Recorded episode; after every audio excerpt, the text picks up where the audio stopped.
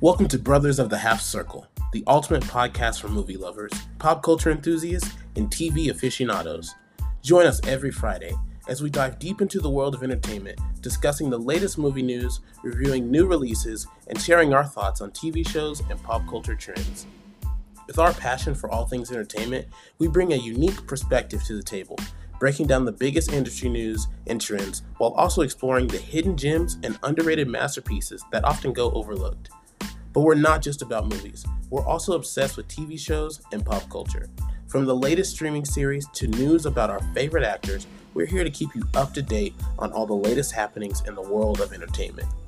So, whether you're a die-hard movie buff or just looking for a fun and informative podcast to keep you entertained, Brothers of the Half Circle is the place for you.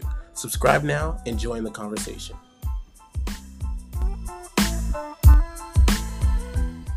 Welcome to Brothers of the Half Circle podcast. This is debut one, guys. How you doing? You feeling good? It's good. debut. Feeling, Feeling good. It's, Feeling It's good. debut. it is debut. Debut.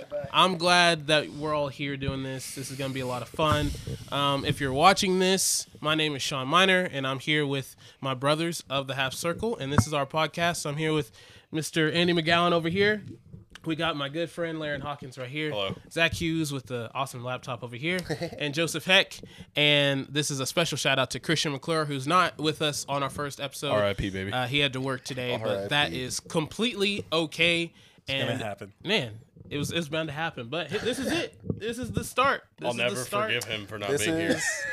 For I know the it's debut episode one. We are here. Episode one, we are here, and we just want to let you know that if you are um, wanting to listen to this podcast, or you know, wanting to find yourselves wanting to watch this podcast, you can do so by going to our YouTube channel, Brothers of the Half Circle, um, and then you can also find us on Spotify or other uh, various podcast uh, streaming channels where you tend to listen to your spot uh, podcast. So, with all that being said, let's jump into episode one. Episode one is uh, something that we've kind of been working on, I think, for a while now. Um, kind of in our friend circle, we've just been wanting to talk about these topics and talk about all these just um, recurring storylines. And at the beginning of this podcast, you probably heard me talk about how we love to talk about movie and movie news and pop culture and all that stuff. And we're going to start off by doing that by talking about our good friends at DC Comics and the DC Universe. Um, we know that that is a bit of a controversial topic. It's a bit of a controversial, um, I don't know, just a world of entertainment. There's been a lot of changes. There's been a lot of like hirings and firings and reboots and restarts and everything like that. And so we just thought that it would be um, kind of fun to look back and look ahead to see um, just exactly what is in store for DC, what they might have going on, what they might be looking to do, and everything like that. So, um, without further ado, I'm just going to lay out the topics of what we're going to talk about. Um, our first topic is going to be World's Finest, which is a look back at Superman, Batman, the movies that kind of um, started the foundation of DC Comics. And then we'll look at um, a really cool topic that I like to call uh, It's Not Who I Am Underneath, which is just basically a look at the Nolan trilogy. Um, so, Christopher Nolan, Christian Bale, you know, The Dark Knight, all that stuff. Heath Ledger, we're going to talk about all that. Then we're going to roll into our third topic, which is You Have Failed This City. We're going to look at the Snyderverse and the Arrowverse and just kind of dissect uh, some of the ups and downs that um, have come with both of those kind of running concurrently at a time. And then we're going to wrap it up with uh, what's to come for DC. Just here recently, um, James Gunn and Peter Safran have become the new kind of co CEOs of DC, and they are leading the charge on a brand new uh, universe and movie universe and animated and television wise and uh, I don't know. It's going to be pretty interesting. So we hope you enjoy this ride with us as we dive right in to our first topic, which is world's finest. All right. So world's finest. Well, what do I mean by that? What do I mean by world's finest? What do we mean by that? Basically, what that we're talking about is how, you know, for nearly 90 years, DC has been around. They've been, you know, they were there. Uh, Superman's one of the first comic books to really like grace people's eyes and everything like that. Um, you know, with his debut in 1938, which is pretty crazy. That's how long Clark has been.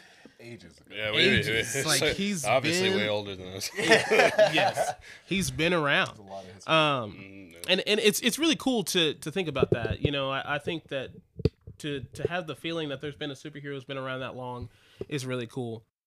Um, and and basically, you know, the start for I think where people really really fell in love with Superman came in um, Richard Donner's Superman from 1978, like the Superman movie that was awesome with Christopher Reeve. It led the charge, you know. It was the start of, uh, you know, something pretty amazing. It was the start of, wow, we can take these characters from the pages and we can take them to the big screen. We can watch our characters come to life uh, from the screen or from the pages to the big screen. It's so cool. Um, and you know that led into Superman two and Superman three and four. Um, and s- people have their say about those movies because you know some people think that they should have stopped at you know the Quest for Peace, which I think is Superman two. I think. Um, and also there was a Supergirl movie I think thrown in there, kind of around Was the there? '80s or so. There was. I did. I n- what? Yeah, there, there's a Supergirl movie. Yeah, okay. yeah, there's a Supergirl did you movie. not see that? I have some research to do. Apparently, I did not know that there was a Supergirl. movie Well, it, it's funny. It's not to like jump ahead, but like Supergirl's also in the Flash, Yes. Mm. and my um, my thought is that it will be different. Uh, it's based off like James Gunn is basing it off of a very specific run, very specific publication of like I think it's like Supergirl. Um, Yeah, I can't think of it. It's, it's actually a pretty dark storyline. Actually, I think Yeah. yeah. Oh, the Supergirl's new coming Supergirl. from. Yeah. well, so a lot of the comics I've read of Supergirl were actually she was this angry, like hateful character. She actually became a Red Lantern, which they're uh, the emotion of hate. Yeah.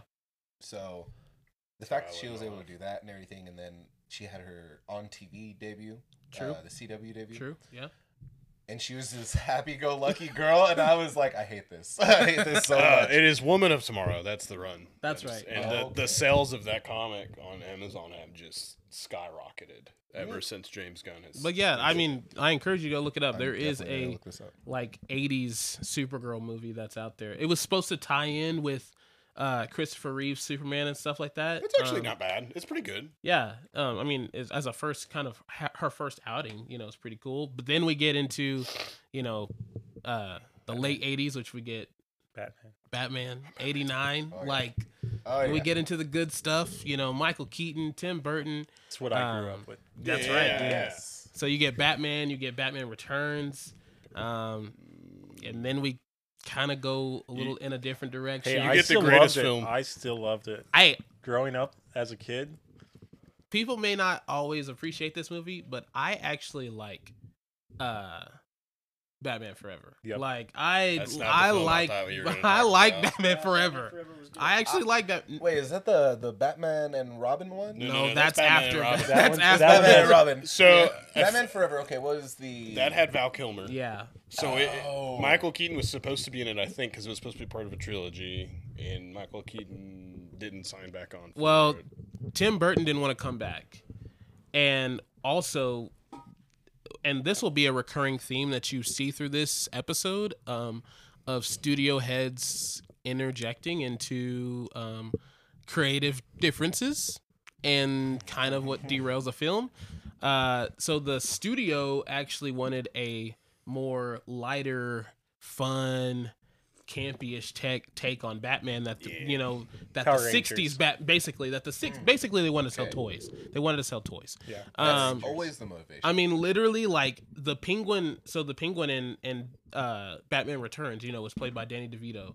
He was so off-putting to kids that they just for the toy they took a, um, they reskinned and colored a version of the penguin from like the 1960s I didn't show. know that. Yeah. Really? no So way. yeah, so like it was That's so that's why like after that film and we get to Batman Forever and Batman and Robin, it becomes a little bit more um like toyish and funny and cheesy and stuff like that. So that's kind of the foundation of where it started for DC. That's um basically the s- the start of their cinematic journey.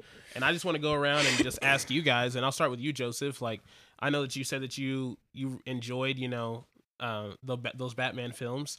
What about you know the Superman films and the Batman films in that beginning stage do you think was kind of like what impact does it have on DC as a franchise right now? Oh right. Okay, for my emotions, I'm gonna jump on that. Uh, I hated Superman. Like I did not like Superman, and it was mainly based on that mo- the movies and stuff. Like I didn't care for it as a kid. As a kid, I was just like, I don't like this. You're talking you about that Christopher Reeve movie, Yeah. right? Yeah. No, Man of Steel was great. Anyways, but um, anyways, talking about growing up as a kid and seeing Batman, like that was awesome. You know, Batman was like my favorite back when I was a kid. And so being able to watch uh like those four movies and I would check them out from like the library and stuff. And so Yeah. that's how I'd watch them, but like avoid Superman at all Mhm. costs, you know. and so like I grew up not liking Superman and stuff. He's like this overpowered guy who has like in my mind one weakness, you know. That's what like the movies really focus on and portrayed and stuff. So I only I don't remember watching them until I was an adult. I went back and watched them and stuff and I Yeah. had an appreciation for them and stuff. So I got out of my little bubble and stuff and accepted other things. But yeah, um I don't know. I feel like we we get a lot of Batman Superman. Hmm. Batman Superman. And yet that that's an argument I'll make later. It's not enough Superman down the road. Yeah. But Which Batman. Superman. Yeah. And so like I'm ready for like new stuff to show up. And so Yeah. I'm hoping with this reboot, like you get Suicide Squad, that's one of the weird ones. Um so they're looking to do interesting weird, but like you need to do those classics. You need Superman, you need Batman. But I want them to focus on more and do more and do as much. I'm really excited for a Green Lantern.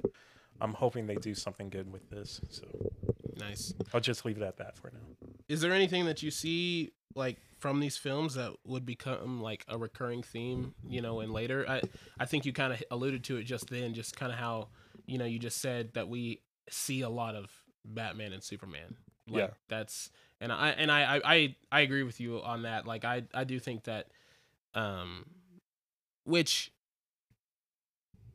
it it makes sense that we would see those two, you know?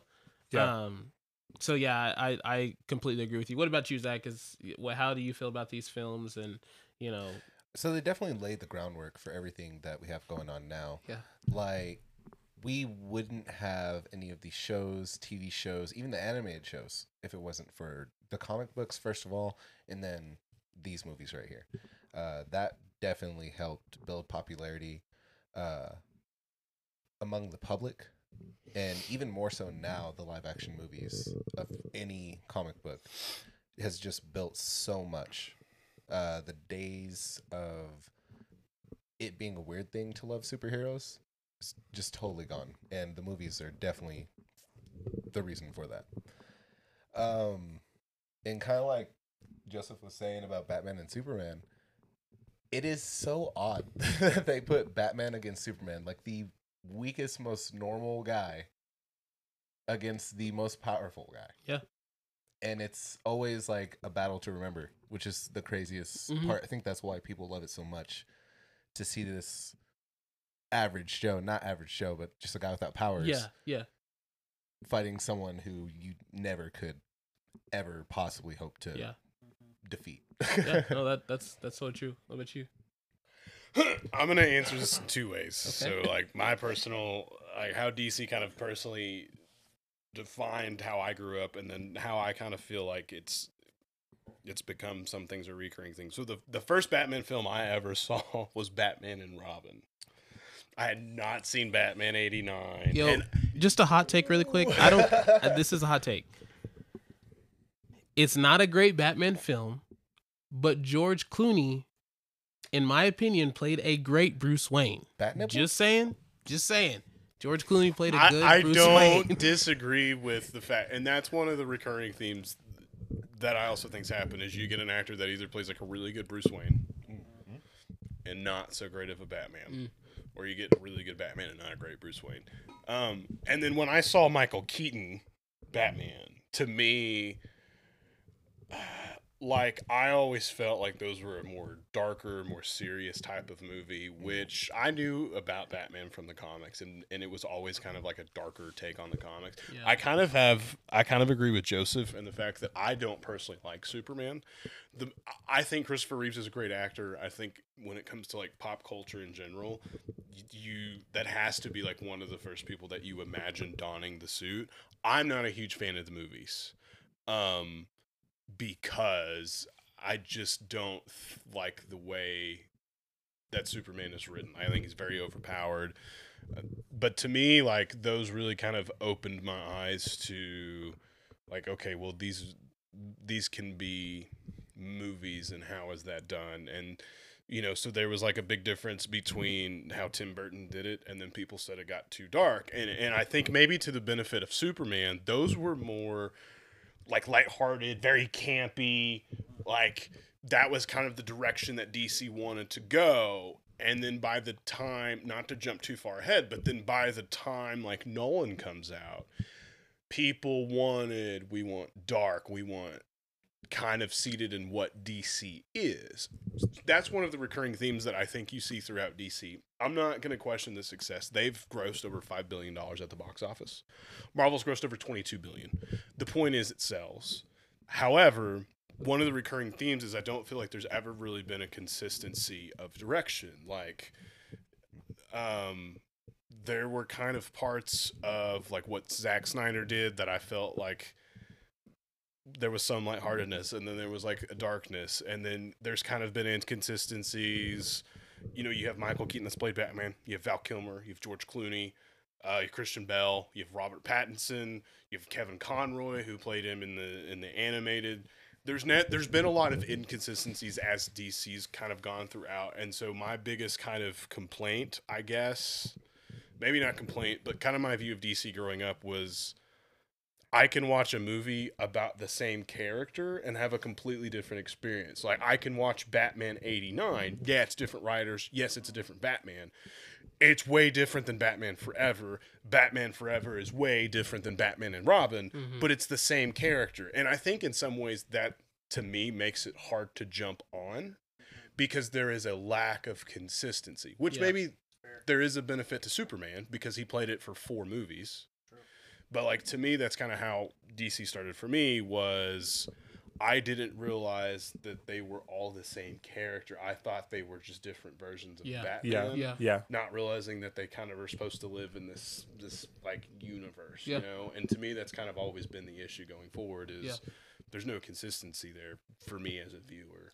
Real quick, Zach wanted to say something. I was just gonna say uh, that's kind of DC's like biggest thing, but their worst thing.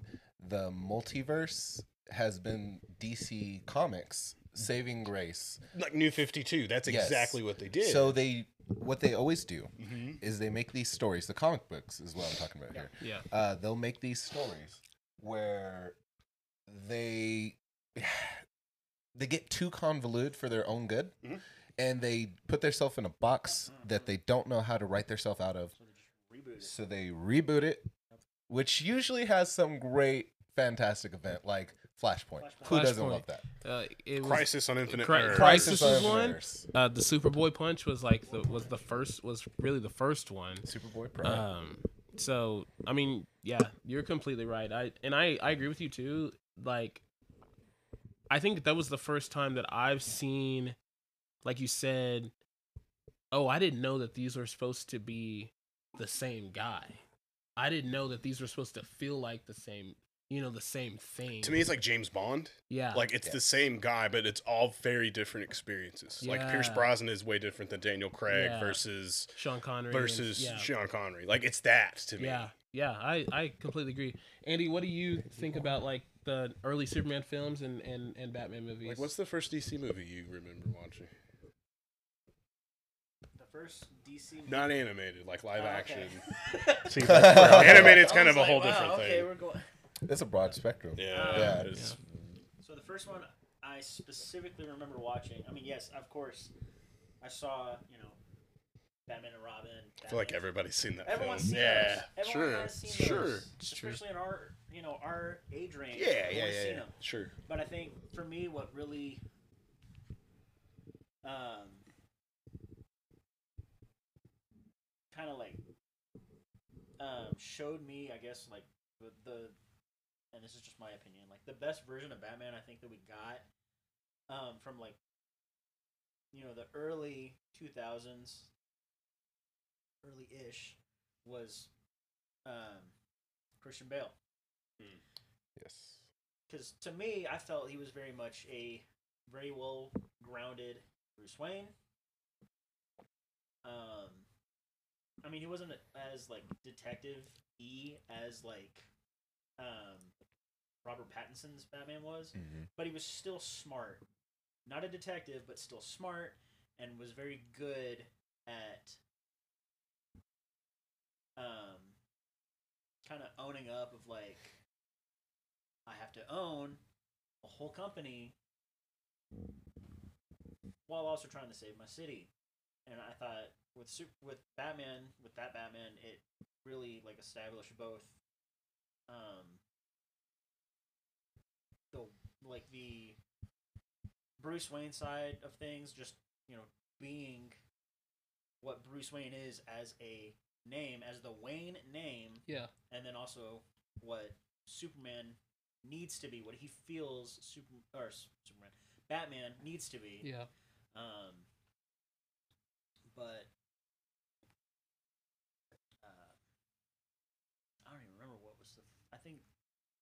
I mean, obviously, I think I grew up here and there watching some of the Superman movies. Yeah. I didn't think much of them. I mean, kind of like Joseph said, like there was nothing really that connected me to Superman, and I did feel he was a little overpowered. Which I'm I'm sensing that as no, I'm sensing that as a recurring theme. Like I so my my take on on the the early foundations is I love um I love Batman 89. Like I that the the Mm. soundtrack to that movie is great. It's done by Prince. Um, Michael Keaton's a great Batman. It really started this trend on you know because of Batman '89 we got Batman the, the animated series. So I didn't think about that. um, there were a lot of things that came from that. Um, I'm the same way with Superman. I never felt like there was a connection between like this dude's literally the most powerful guy in on the planet. Indestructible you know faster than a speeding bullet you know the whole thing.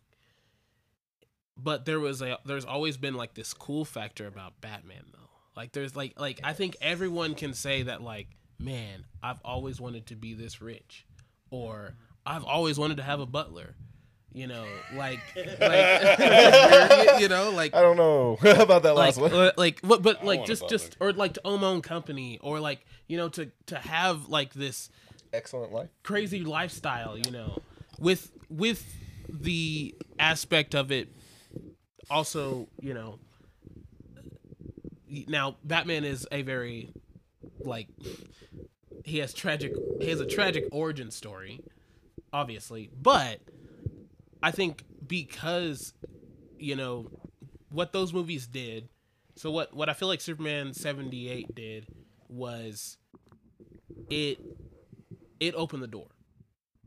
And as you go and listen to this podcast and watch it you'll we'll we'll continually to talk about these doors that get opened because this is probably one of the first doors that gets opened. And then um, in our marvel episode we'll talk about another door that gets that got open in the early 2000s um, but superman 78 opened the door and it allowed there to be this new world of entertainment for superhero movies. Batman 89 came through that door and was like, okay, this just doesn't have to be like straight up comic book stuff anymore. Like, we can just do a straight up character study on on some stuff. We can give you some quality stuff. And I think you will find the battle. There's this tug of war battle that seems to happen in DC of good story driven movies and we're just trying to sell toys movies. There's this tug of war that happens and it it it grows and it and it grows and it's growing and I think now given the state that it's in right now it has reached a I don't know. I don't want to say breaking point, but there's decisions that have to be made. You know, uh, it's at an it's at an apex. Well, so the thing that's always fascinated me about Batman is like if you go back to how Greek tragedies were written, one of the basis on which the heroes was written is you had to have some kind of traumatic thing happen to rise out of it. Do I think it'd be cool to be rich? Sure. Do I think it'd be cool to have a butler? Sure. Here's the part, and then like as I've gotten older and then have went through things and and now kind of have a family, like the thing that's always gotten me about Batman, and there's and there's a book on it. It's called The Psychology of and Batman, Oh, I love that book. and that, it's a great I read. have I love it. I that. have it. They're not sponsored, but hey, if you want to. Um, to the the cool thing about him as a character, and I think where it gets real interesting to interpret it, is there's so many different ways that a guy like that could react. He watched his parents die in front of him. Yeah. He realized the way that the way that I've always viewed him as a character, Bruce Wayne is the mask that he wears.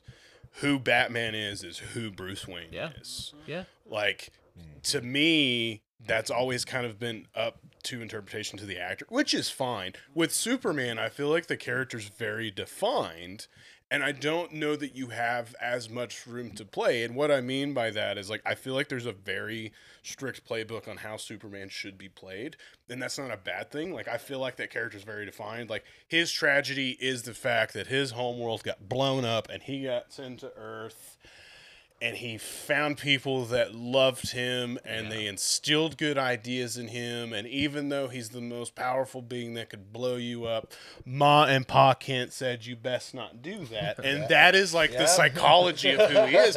And that's cool but to me that's not that compelling. Whereas like bruce is like this dude has everything has major mommy and daddy issues. Dude, his butler became his dad. his Like, butler became his dad, and the and his one rule is I don't kill people, but I'll beat the ever living shit out of you. You may because never walk this again. is how justice goes. And to me, I'm like, I want to watch that Yeah. on the screen. So Yeah. true. in honestly. the comics, and I think that's kind of been the recurring theme. Is I feel like DC's tried to push Superman for a very long time Hmm. because you have the trinity of DC. Yeah. You have Superman, you have Wonder Woman, Yeah. and you have Batman. Yeah. Yeah. And I feel like one of those has only ever like translated well. Mm-hmm. That's why you have so many people that have been Batman. You don't have as many people that have been Wonder Woman. Yeah. yeah. I Yeah. mean, Lynda Carter really did a lot for that true. Character. that's true. But like going back to to DC, like you know, Michael Keaton's Batman releases in '89. Marvel had the Incredible Hulk on TV, That's right. Which was Yeah. super campy, In but 70s. super cool. yeah. And so I often wonder, like, how much because you had the death of the Incredible Hulk in like 1990, I think, Yeah. which was kind of like the last run that like it Lou like a TV Ferrigno had. movie, wasn't it was it? like a TV movie. They they kind of ended them in TV movies, and so I, a, a part of me wonders, and like I kind of want you know you guys can can certainly give your intake is like how much of that influenced DC to be like, okay, well, this is what Marvel's doing, and like people are pretty receptive to this TV show because it was it was like a pop culture icon. So we're gonna kind of shift the landscape to we're gonna start doing stuff because, like you said, it was about selling the toys. It's easy to sell an Incredible Hulk toy because it was like campy for the family. Hulk hands, man. Yeah, All like those Hulk it's hands. super hard looking at Danny DeVito for a kid not to be scared and and like understand how dark of a character Batman is. And so like I wonder how much like a lot of Batman and Robin wasn't focused on how dark Bruce is. A lot of it was focused on like "Ah, I have a Bat Visa card and I can go to the Bat Bank and yeah, like, you know, it's like super campy and it was it was kid friendly. Like it was a kid friendly version of that character and I think that's almost Rangers. Power Rangers essentially. And it's not like a knock on George Clooney. He played it how it was written, but I think it's a real detriment. They shouldn't have done it with Batman. You should have done it with Superman. Well, it's a real detriment so to that character. So with and and before we move on to our to talking about the Nolan trilogy, I I do because you brought up a good point, uh, uh, kind of about that. You know the the television side because there is a television side to DC. oh sure, yeah. Yeah. You know, yeah, definitely.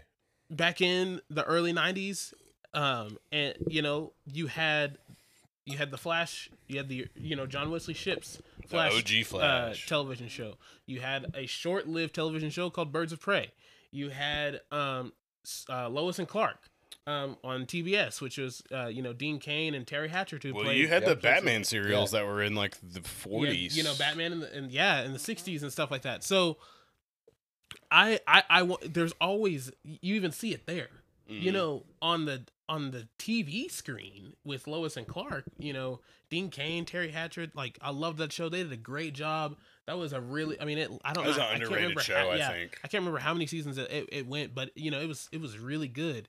Birds of prey did Very not. short-lived. it only lasted one season. But I think the things that are really, really cool about characters like Batman and Superman, there are shows, full on shows that have nothing to do with these two individual characters. And it's just written in their worlds. Like Gotham, like Yeah. Gotham, Smallville. yeah Gotham Knights. yeah Na- uh, uh, Supergirl. yeah What- she's a journalist. that's true Jimmy Olsen. the yeah Metropolis. Yeah. Like everything. It's all about Superman's character, Superman's life. But I mean, they he? just finished a run with like a show about Alfred. Yeah Yes. Just Alfred. yeah Just Penny- Alfred. pennyworth yeah Pennyworth, yeah. I bet that was amazing. I actually Yeah. did I not see did that I, one. I, I haven't seen it. I like Doom Patrol would be Doom another Patrol. show. Dude, think it's HBO. Doom Patrol's been killing it. Teen Titans. Teen, Teen Titans, have been Titans. killing it. Not Robin. sometimes. Robin was just like, I well, need my own I team. mean, but you have like Titans, you have Teen Titans, you have Teen Titans Go. Like that's had its own thing. But again, it's all inspired by Batman. Batman, Superman, the DC universe. I mean, think about it. You mean, you know, uh, the animated Justice League, Justice League Unlimited, like Yes. Batman Beyond. the games? So hard. Yeah. I grew up Yeah, the games. The games. games, I mean, the it- so- animated shows, the animated films, all the toys, which But I well, and something I want to preface because we didn't really talk about this when we did our meeting, and I thought about it. You could make an entire podcast on the DC animated universe. Oh, I respect Oh, that James Gunn, and something we'll talk about is like I I respect the fact that he's kind of bringing that into yeah, the fold. yeah, DC animated universe, the reason that we're not really touching on it, the quality in that is far different than the quality and consistency that they've had in live hundred action. percent. it is. And Yeah. You have Batman the animated series, Justice League, Justice League Unlimited. Like all of these were all like I remember turning on Justice League and Batman the animated series more than I remember watching DC movies. Mm-hmm. Like my DC movies were Mask of the Phantasm. Ooh, Yeah. Oh my gosh. But there was such a Sub-Zero. different Like level. Batman movies. Like Sub-Zero. that movie was so Sub Zero deep. was That one's my fantastic, favorite. but it was such a different level. Mm-hmm. It, and it and it those sold toys, but I don't feel like it did it at the expense of the character. watching Mask of the Phantasm. that movie is as an tailored adult to adults. is One hundred percent. I saw that as a kid growing up. Yeah, yeah, yeah. It was way too deep for me to absorb. Dude, yes. I loved it though. Absolutely. Oh my god! Like, Like the writing, uh, the writing is just. On a whole nother level. It was like Yeah. what it was in the comics. Like the writing in the comics has just been very different, and like I feel like that's the closest that they've ever gotten. To Yes. that. like that is Oh. by far one of the greatest superhero movies ever. period. I would say. yeah. Well, and to me, that is my Batman. Like, we will have all the iterations of Batman. Uh, all the actors we already named them.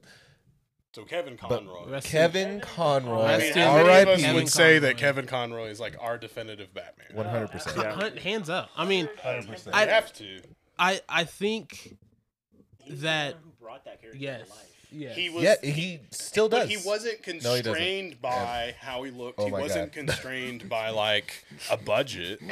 he just It's a- he gave personality to the to the animation, and he was like the Bruce and the Batman. and, his his his was. crazy. his voice acting for that was was really phenomenal. Yeah. it was a truly Um, big loss. You know. It was a truly. But on the big screen wise, so so things kind of things kind of wrapped up for them, uh, you know, and with the conclusion of Batman and Robin. Like, it was not a good film. People didn't like it. It it struggled. Um, There was supposed to be a sequel, I think. Yeah, they had And talked I about it. I think there was like Yeah. a really rough draft of a script written, and it got canned. and Who was that? Clooney? Yeah, Clooney Yeah, was it was supposed to do another one. Um, and so Batman doesn't make it a doesn't make a return until 2008 with a little film called Batman Begins, and thus we talk about the Nolan trilogy now. Super different take. Super different. take. But there is a lot of parallels because Batman Begins comes out in 2008.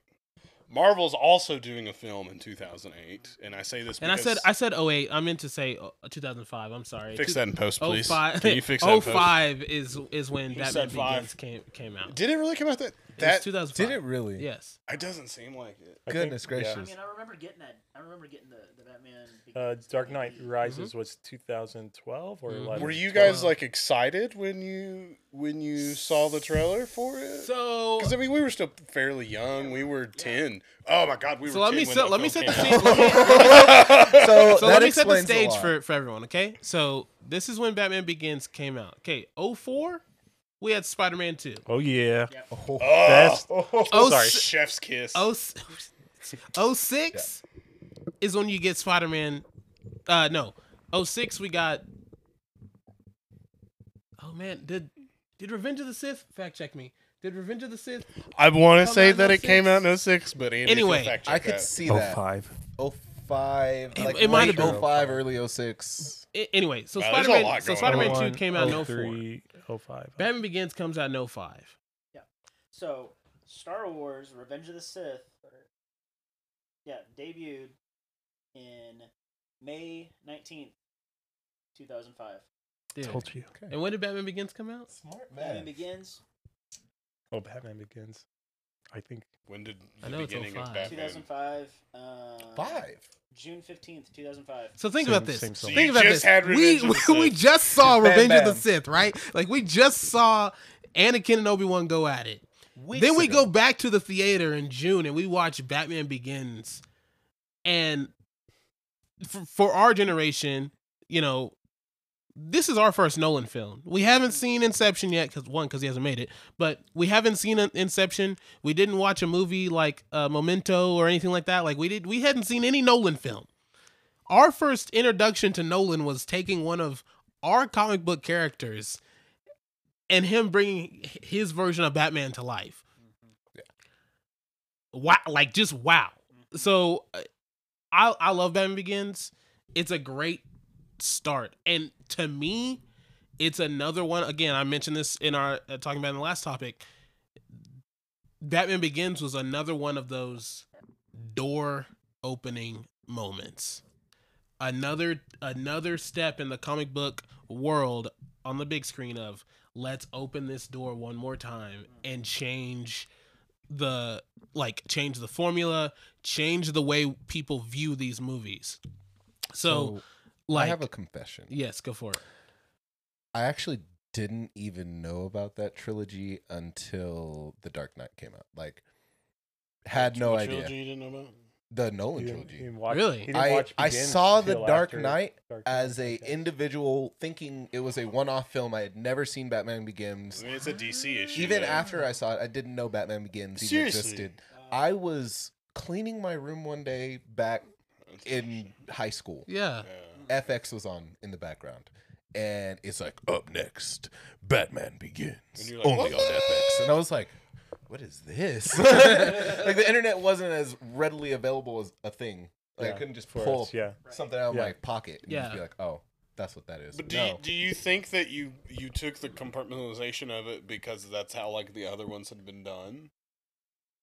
Because I, I feel like what I mean by that is like to enjoy Batman and Robin, you can't connect it to like Batman '89. You just enjoy it as Batman and Robin, like a single film. Okay, I kind of get what you're saying. Uh, so watching The Dark Knight as a standalone film, honestly, was kind of better for me. Wow, he had a completely Uh, different experience. Uh, kind of was better for me just because, and this might be because I saw The Dark Knight first. I didn't think that much of Batman Begins. Wow, I, I don't not. know if I've ever heard of anybody Okay. that's But seen, it's- seen it in that order. It's like going from a steak to, I don't know, what is Chicken nuggies. peanut butter and jelly. Okay. Oh. what? Okay, Wow. we're going. Wow. That is that is literally how different that is a I hot felt take. about those two You films. saw the TV cut, I would say too. I did. I saw the TV cut. That's Okay, be so worse. so let me. Okay, th- that That is true. This is I didn't cool. think about that. so It's a very unique perspective. and everything was very keep it PG on TV back so in did the you see day. Dark Knight in theaters? yes. Yes, I Okay. saw it with my Okay, brothers. Okay. So you you went and the first experience you had of Christopher Nolan was Heath Ledger Was as the Heath Joker. Ledger's impeccable performance And as a Joker? You, Batman Begins didn't even live in your mind. Oh no, I had no idea. I was like, That's I hope like that they watching made. Spider-Man 2 and not seeing Spider-Man. yes, yeah. but it's not my. It's not like No, they, no, no, it's a two. Like, but okay. You're right. It was not. let's let, let, let's let's think about this for a second. Okay, so so let's like w- here we are. We're talking about the Nolan trilogy, right? So we're talking about Batman Begins, Dark Knight, Dark Knight Rises. So Zach's first introduction to this world is the Dark Knight, while the rest of us have, have we saw Batman Begins. I find it interesting though, because I think this is something that isn't really talked about, and we will probably talk about this when we uh do the Marvel side of things, but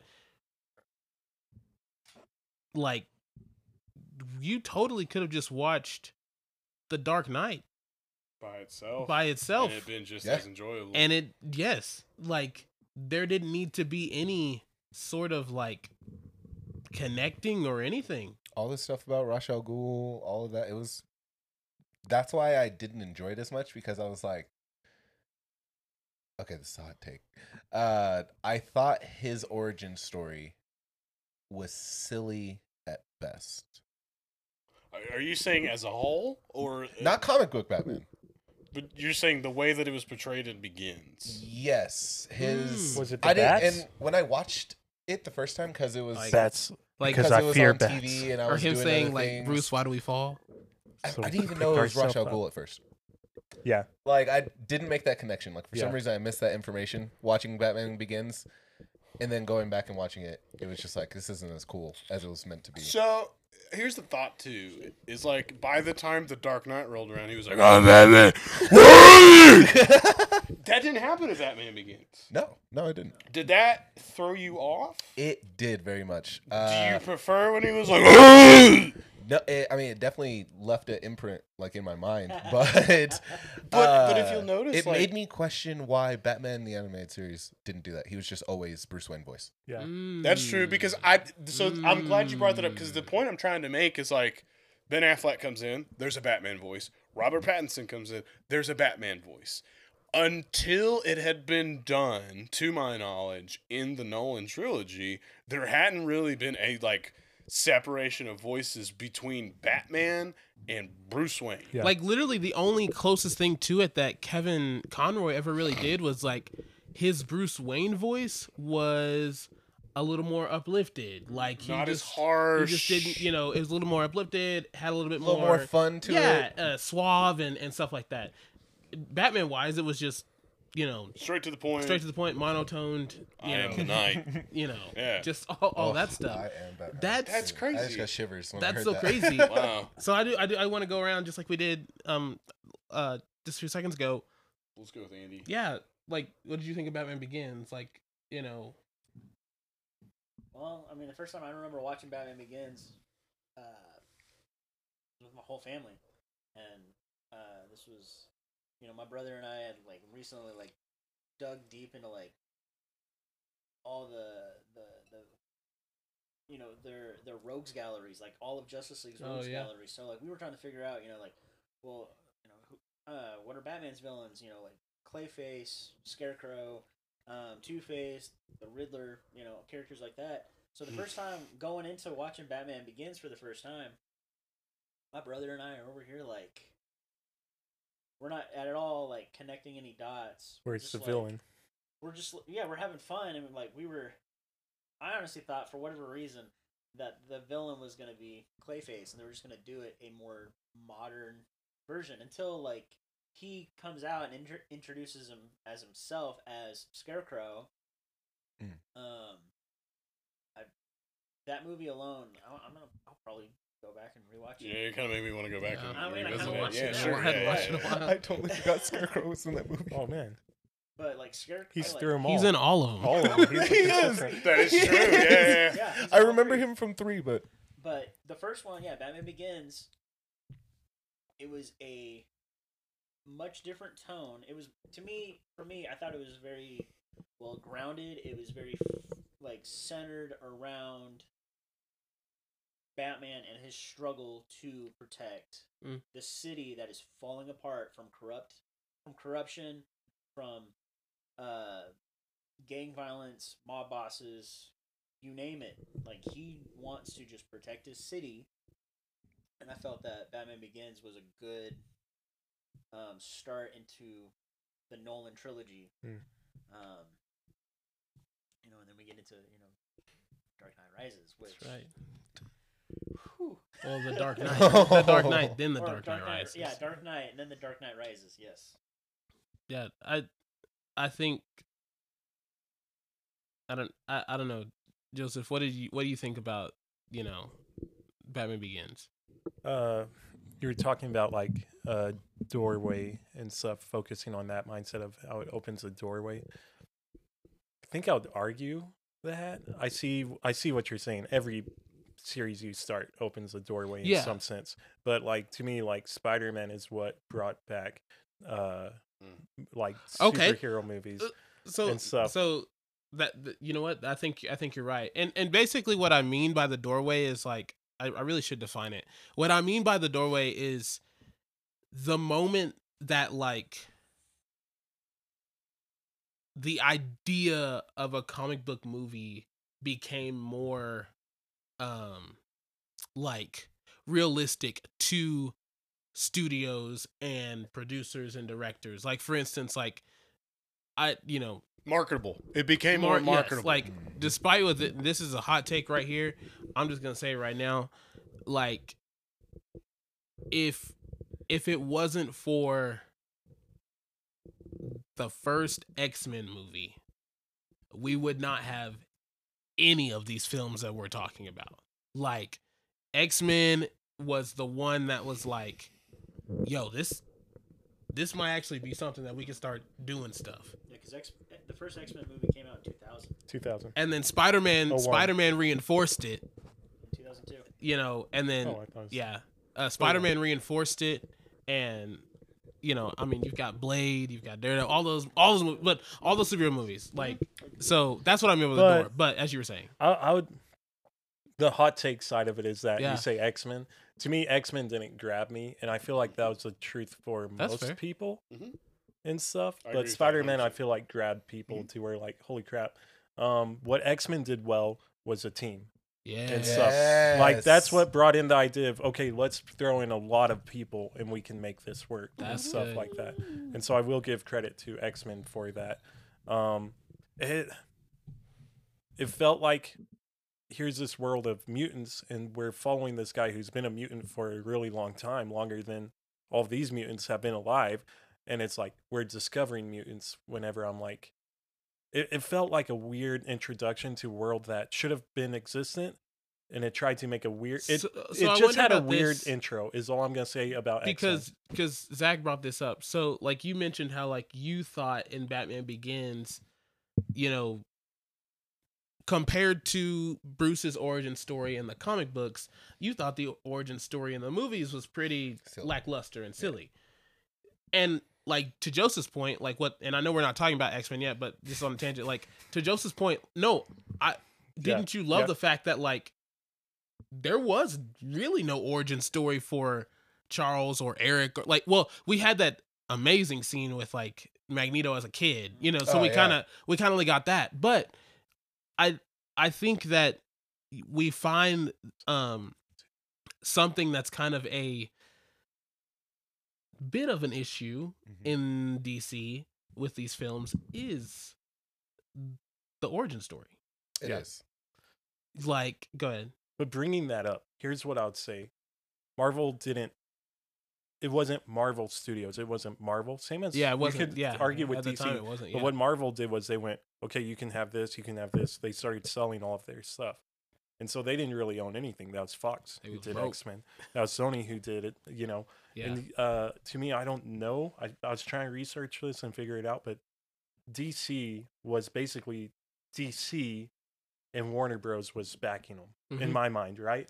Yes. From the That's very how I beginning, understand it. yes. was like, here's some nerds who convinced DC to do Superman, and then that opened the door for more stuff to pop out. yeah. and then eventually came the Batman stuff. And so, like, with that being said, that's what like was awesome with them. And here's Marvel. The only reason those are made is because, okay, superhero movies can be done. Now let's do them, but Marvel doesn't do them. It's other people saying, "Hey, I want to make this into something and Mhm. stuff." Right.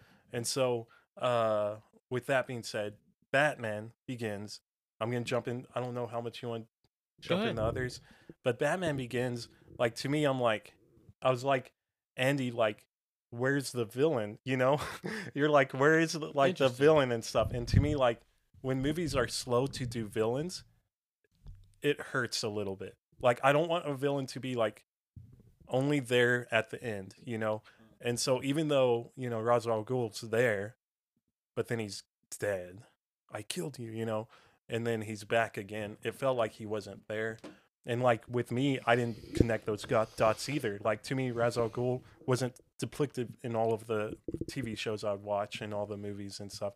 And so to me, he was a new character. I never read a comic book with him, and so like to me, he was new. Yeah. Scarecrow I knew about, but like he felt like a side character, and so I was like, okay, where's like the villain? And so I enjoyed that, like when it came out, and here's Ra's al Ghul and all of that. It had like a heart.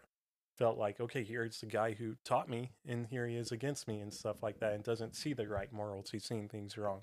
So it's like that. In a way, if you're going to have a mirrored villain, which is very classic, Ra's al Ghul, the way they did it was that mirrored villain. It's Yeah. like Venom. It's like uh, Reverse Flash. It's like all those you know Mhm. you classic have classically have that. And so, to me, I enjoyed it. Um, I, I loved Batman at the time. That's about when I started to look into Shazam more and started to fall into Shazam. So Nice. like I think back I mean Spider Man was my favorite, but if I were talking about DC, I was like Batman.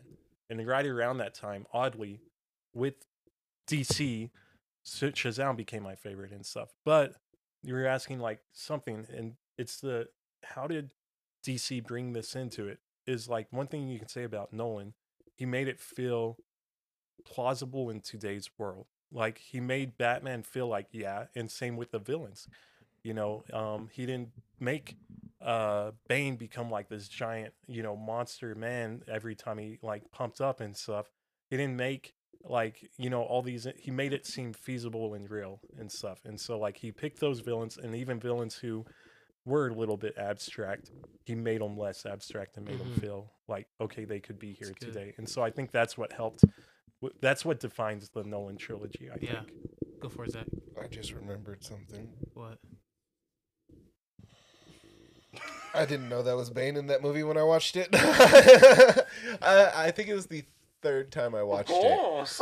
Yes, I was like, I was like, who is this British buff guy? Like, So, so, so I, I, th- I I, am darkness. I think something. I think, I think you hit on something. Both of you just did with, you know, with the the Nolan trilogy. You know, Joseph hit on the fact that like he took these comic book characters and made them very plausible and mm-hmm. realistic in today's, you know, time and world. Without a doubt, I think it goes without saying that, you know, The Dark Knight is like top tier level, you know, Batman film. For a lot of for a lot of reasons, The Dark Knight is the reason why we have Batman the way that he is right now. Like like go go just just go just go just go i know you want to No, no, just no. just I have go nothing to say. yes you do No, you got something. All right. So uh, here's the thing. He's sitting up and everything. I I don't know why I agree with you so much, even though you hate me, but I was a huge fan of Spider-Man and Marvel, so much so that my room, three of the walls that were in my room, were covered in the Spider-Man 2 posters that were in theaters. It was Wait, cool. And I'm talking they covered this entire wall. You know what I'm talking about. Yeah. That was my room. I loved Spider Man. That was my favorite comic. I loved what Sam Raimi had done.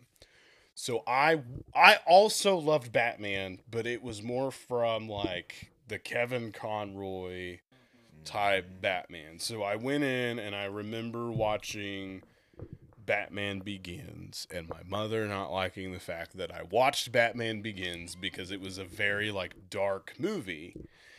And as and as we're all sitting here talking about what Nolan did, to me Sean, what stops somebody from being Batman?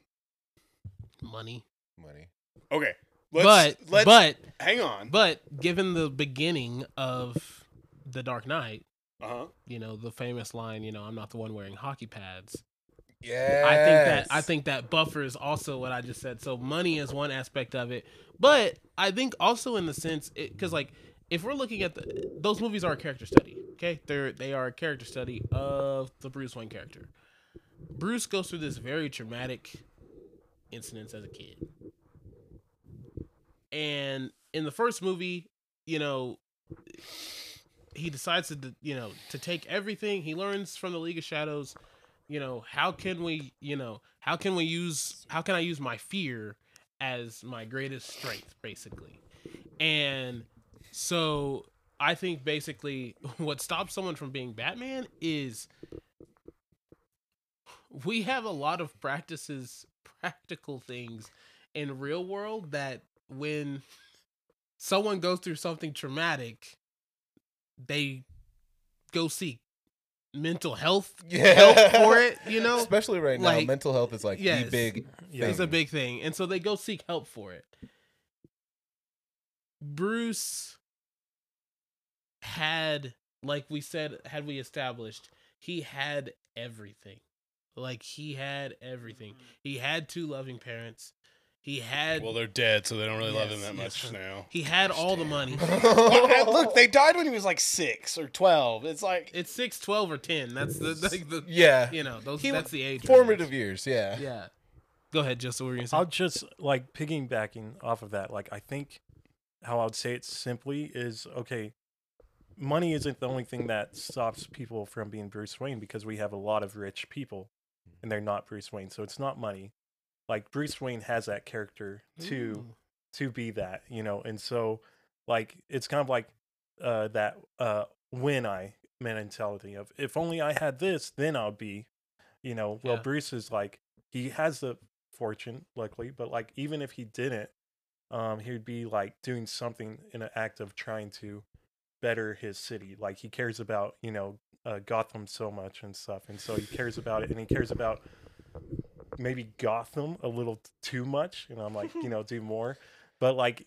What what can we do here and now, you know, and stuff, and he focuses on what he can do and now, and just because he has a lot of money, he can do a lot. But even so, he does a lot for the city as Bruce Wayne. We need to remember that, and as Batman, like he cares about, like he does both sides. I think Batman is just such a unique take on a hero in general because his whole idea of being a hero is I'm going to be scarier than the bad guys. I'm going to hurt them real, real Look, bad. let me tell you. I think one so of my favorite fear me a lot. one of my favorite Batman mo- moments is it actually comes from Robert Pattinson's Batman. Like his whole beginning monologue, how he talks about how like you know he can't be everywhere at once, and like you know when the dudes see the signal in the sky, like they look they just stare in the shadows, you know, basically, and stop doing what they're doing because they don't know if Batman's in the shadows or not. Like I think that that's one of my favorite Yeah. like It is cool. depictions That- of like of, yes. of Batman in the context of the Nolan trilogy. 'Cause it though, Just to just to keep us like yes, that's true. Just to keep us on the Nolan trilogy though, like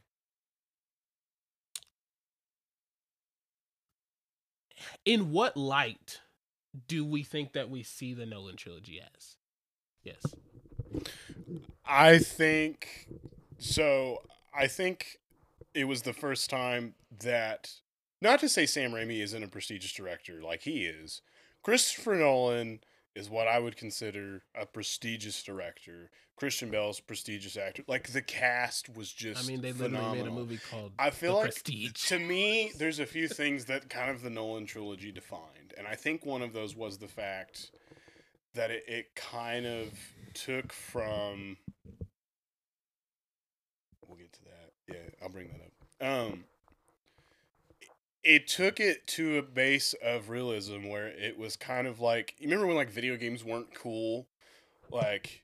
If you liked video games, it's because you were a giant nerd and you sat in your mom's basement yeah. it was the first time that like you could take a girl say do a comic book movie and still feel like this is done for me like i've always seen comic books as this way of of telling a story versus just being cartoons that are drawn Yeah, yeah, yeah. yeah. I think to Mhm. me the most defining thing, and this is this is gonna Yes. be the biggest hot take of this podcast by far. And if people want to hate me for it, it's fine. But it is a conversation that I had with Sean. it's true. When I think Dir- Nolan trilogy, I think Joker. When I think Joker, I think Heath Ledger, and it had been done in different. You had Jack Nicholson. Um, prior to that, you had Cesar Incredible Romero, Yeah. um, Mark Hamill. Hamill. No one beats Mark Hamill. when Heath Oh. Ledger came onto the screen and the way that they filmed it and the way that they had done it, to me, like that is the defining moment of this is cool shit to watch. And what I loved about Heath Ledger Joker is like he wasn't crazy in the sense of like he didn't make sense. He cared mm-hmm. in the same way that mirrored Bruce in the way that Bruce cared about Gotham, but they did it very differently. I will say, however, I do not think that Heath Ledger's Joker would win an Oscar or be as rememberable if it wasn't for the fact that he died the way that he died and then that movie came out. Yeah. Mm-hmm.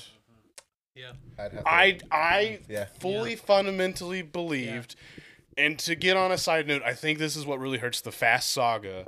When Paul Walker died, that character should have went away somehow, and they're finally mm-hmm. acknowledging it in Fast Ten. Should we talk about the fast talk on the pod, like in later episodes? Yeah, absolutely. Oh, yeah. There's a lot of things There's a lot of content. but like coming there. back to DC, Heath Ledger did an absolutely amazing job. I'm not trying to take that away from him. However, No, you're right. I think Joaquin Phoenix's Joker is better than Heath Ledger.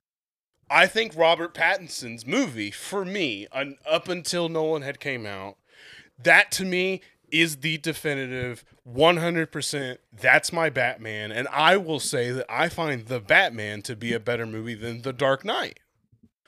But I think when that movie came out, like the second movie in this trilogy was the quintessential the fact that you got to watch that movie first is amazing because it's like Spider-Man 2. It is the It best out of the 3 because Yes. it also started doing this thing where like Dark Knight Rises wasn't as good as Dark Knight.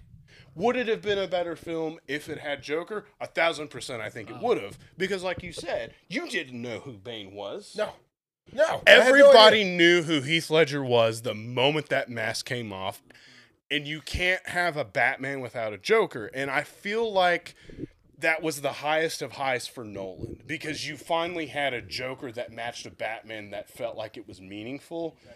But I also think it's a tragedy that Heath Ledger did pass because we'll never know what could have been. Because one of the Rises, fundamental yeah. comics in DC that I remember, and I think it was like kind of a what if story, Batman dies. Yeah. Joker goes to his funeral, Yep. not to mourn Bruce, to mourn Batman, because he Batman. says something to the effect of like, "I need you mm. just as much as you need me," Yeah. and to see that on screen with Christian Bale and Heath was fantastic. Yeah. Yes. Like, I want to I want to go off of that just a little bit. Go for it. One thing that you know, obviously, like, you know, again, going off of what you're saying, one thing that really shows that is when they have Joker, um, in prison, in uh, in the Dark Knight, whenever it's him and Batman. Oh, the interrogation scene. in the interrogation room. Oh Because man, Good that's when- lord. that's when you what a scene! Right? I, I hope I never like, get that's manhandled like that in my 'cause, life. like, that is Good when you lord. see Joker, and you can see it on Batman's face. Joker like outwittingly tells Batman, once these people don't need you, they will throw you out on the streets. Cast you out like they a leper. will never want you here again. You will be hated. Yes, they love you now, but they will hate you just like they hate me. hmm We are the same. The only difference is, is they need you. Well, until they don't and need you. well, and to go for that, I mean, That's even good. that's good. even in that I like that. instance, in that you know, in that scene, you also see just how Joker operates almost on a on a level of freedom Mhm. that Bruce doesn't have. doesn't have. doesn't have and wants to have like and where he wants to have that that freedom is with Rachel that's that's that's what he's ultimately like, just like Martha. trying to get to is we will Where get to that in a second. Like but he's trying to get to that you know to that freedom. Joker's operating on that freedom operating out of that. Uh-huh. and to bruce he doesn't know what to do. Mhm. he doesn't know he doesn't know how to handle this. And i i think you're right. So i mean when heath passed away it brought something to the film because you know he did intense method acting and it it, it took his life. And so everyone's feeling that and i'm not discounting anybody's feelings like don't hear us saying that on the pod like we totally mourn his loss Yeah. like we we realize i mean i was watching a knight's tale not too long ago Oh, that was a great movie. he is a Yeah. fantastic actor who is sadly I missed forgot about that. Yeah, like- because like the Joker really was like the quintessential Yes. thing. it really but was. But you said something Joseph, you obviously. said something make yes. argument. That's you fine. said something Laren though that does reign true that when i think nolan trilogy i think heath ledger's joker absolutely. So Yeah. you automatically think Dark Knight. You don't And think that's- Batman and Begins that's literally because yes. it is a throwaway origin movie. That's well done. Dark Knight Rises. Okay, it's very like Let down. it's a letdown and it's very Nolan-y with the Well, ending. Like and it, it- reminds me of but you know- Inception because I feel like he left it open to interpretation. But Dark Knight was like, this is every bit of what I wanted it to be, and I can never have this. Go but ahead, you know Zach. what has always, always, always disappointed me about superhero movies? You know why I love Batman so much? No, It's but I want you to tell me. Everything that we've discussed, it's the entirety of the Bat family. Mm, We not just Batman and Robin. We had that with Batman and Robin. Yeah. Travesty. Uh, And we haven't done that in a long time. We haven't, and I think it's. I think they do have a, a movie slated, but Under James Gunn, we'll get to that. Yeah. Well, it's the same thing with Spider Man. We now have Miles Morales. He's been in all sorts of movies and Yeah. everything. I want him on the big screen. which which we have had two reference like it's been established he exists somewhere. Yes, absolutely. We met his uncle. W- Yeah, and with the like the last uh with uh No Way Home. No Way Home Mm-hmm. with Electro, he's like, there's got to be a black Spider-Man Yeah. somewhere out there. And again, yeah, with, It's gonna happen. with his with you know Miles' uncle in the in the first one. Um, you know, he's like, I have a nephew who- who lives in this town, and I don't want him to be Talking about danger." Childish Gambino, whatever. The uh, the fact that they had Childish Gambino do that role because he actually wanted to play Spider Man in He his wanted to younger play years. Miles. Yeah, he wanted to be Miles. And he So it was voiced, really he cool. voiced Miles in uh, Ultimate Spider-Man, the cartoon. He so- did. But I Yeah. feel like it's different in the fact of Batman and Robin have existed since really the inception of Batman. Yep. Miles is still, and I'm going to touch on Miles a lot more than I thought I would when we get to Marvel because I'll be really honest with you. When I first read He is that guy. Miles Morales and he came out and I read the comic book, I hated his character. But he is going to be a Really? huge. We'll explain why. It's going to be a huge inflection point for me for the future. But I think it's different in the fact of Miles is still very recent, and he's kind of a byproduct of the fact that Marvel like rebooted their universe because he came from the Mhm. Ultimate Universe and was one of the true. very few Yeah. characters that survived that run. Oh, that story was so convoluted. Whereas like Nolan is unique in the fact it worked. You didn't have a Batgirl. You didn't have a Robin. Mm. We didn't even really have an acknowledgement of a Robin. And there's always a part of me that would be like, what would Heath Ledger have been like? Had like, would there have been a Robin? How much different would that trilogy have been had Heath Ledger still been alive? Mhm. We have But, the like, Red Hood. I Yeah. also think that I think I, maybe see, I think Nolan would have done. Red Hood. He would have done Jason Todd. Like And, and I'll let you get to your argument. I just want to say one more thing is like I think maybe the reason people have been so gun shy as to do like the Bat family because the last time we did it was Batman and Robin. It was terrible It was Yeah. really bad. it, because of it hurt. because of how it's It written, hurt. because of the way it is Joel Schumacher's. He, he apologized for the movie. Yeah. Let's not forget that he apologized for it. Mm-hmm. It hasn't been done well since, and so far, it has worked pretty well with it just being Batman. Now, it does take away a lot from the fact that it, there's not like the Bat family aspect. I don't know that I've ever thought about that until you mentioned it, but like that is Yes. really part of what makes Batman awesome is Bat family. Mhm. because what I really want for DC to do, and then like if tomorrow they made this movie, it came out in theaters, and then DC just bottomed up, I would die a happy man. Nightwing versus Red Hood for the title of Batman, a movie. That's what I want.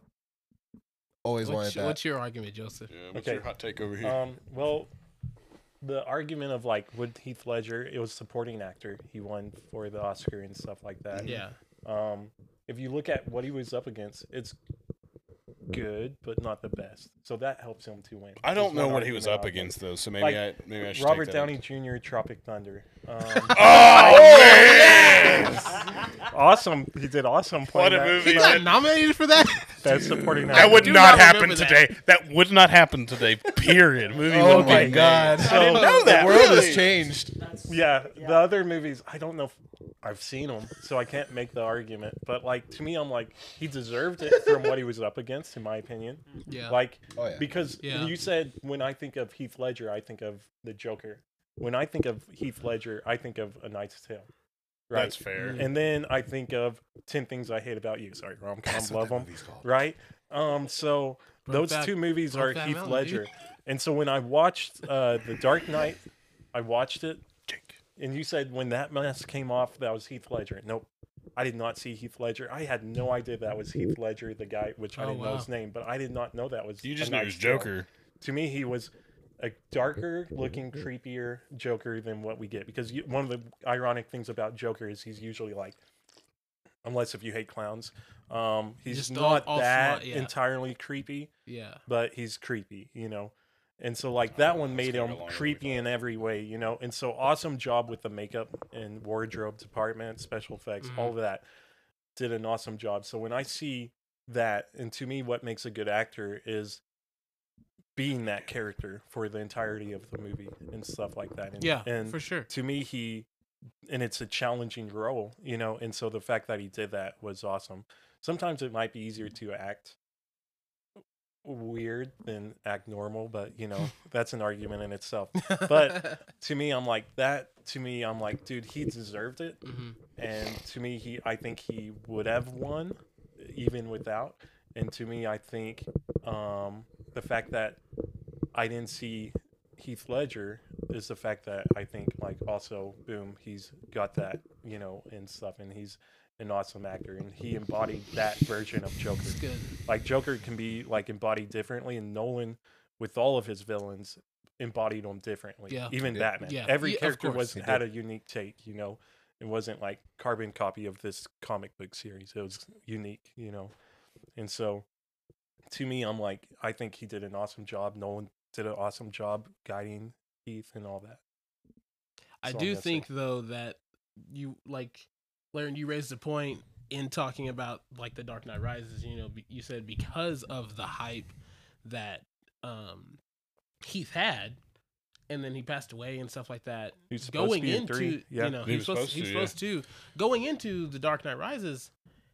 I think the other thing that kind of made it feel, um, like it was still hype, but that it made it feel less less hype was the simple fact that it also was coming at a transition transitional period. Yeah, it It's really two- was. It was 2012, Nah, I know where this is going. and There was a lot going like on. it's 2012, and to quote one of my favorite wrestlers of all time, the hierarchy of power in the cinematic universe dare was you. changing. Oh, How God. dare you? In that, He's getting straight. in that, into in 2012, the Avengers came out.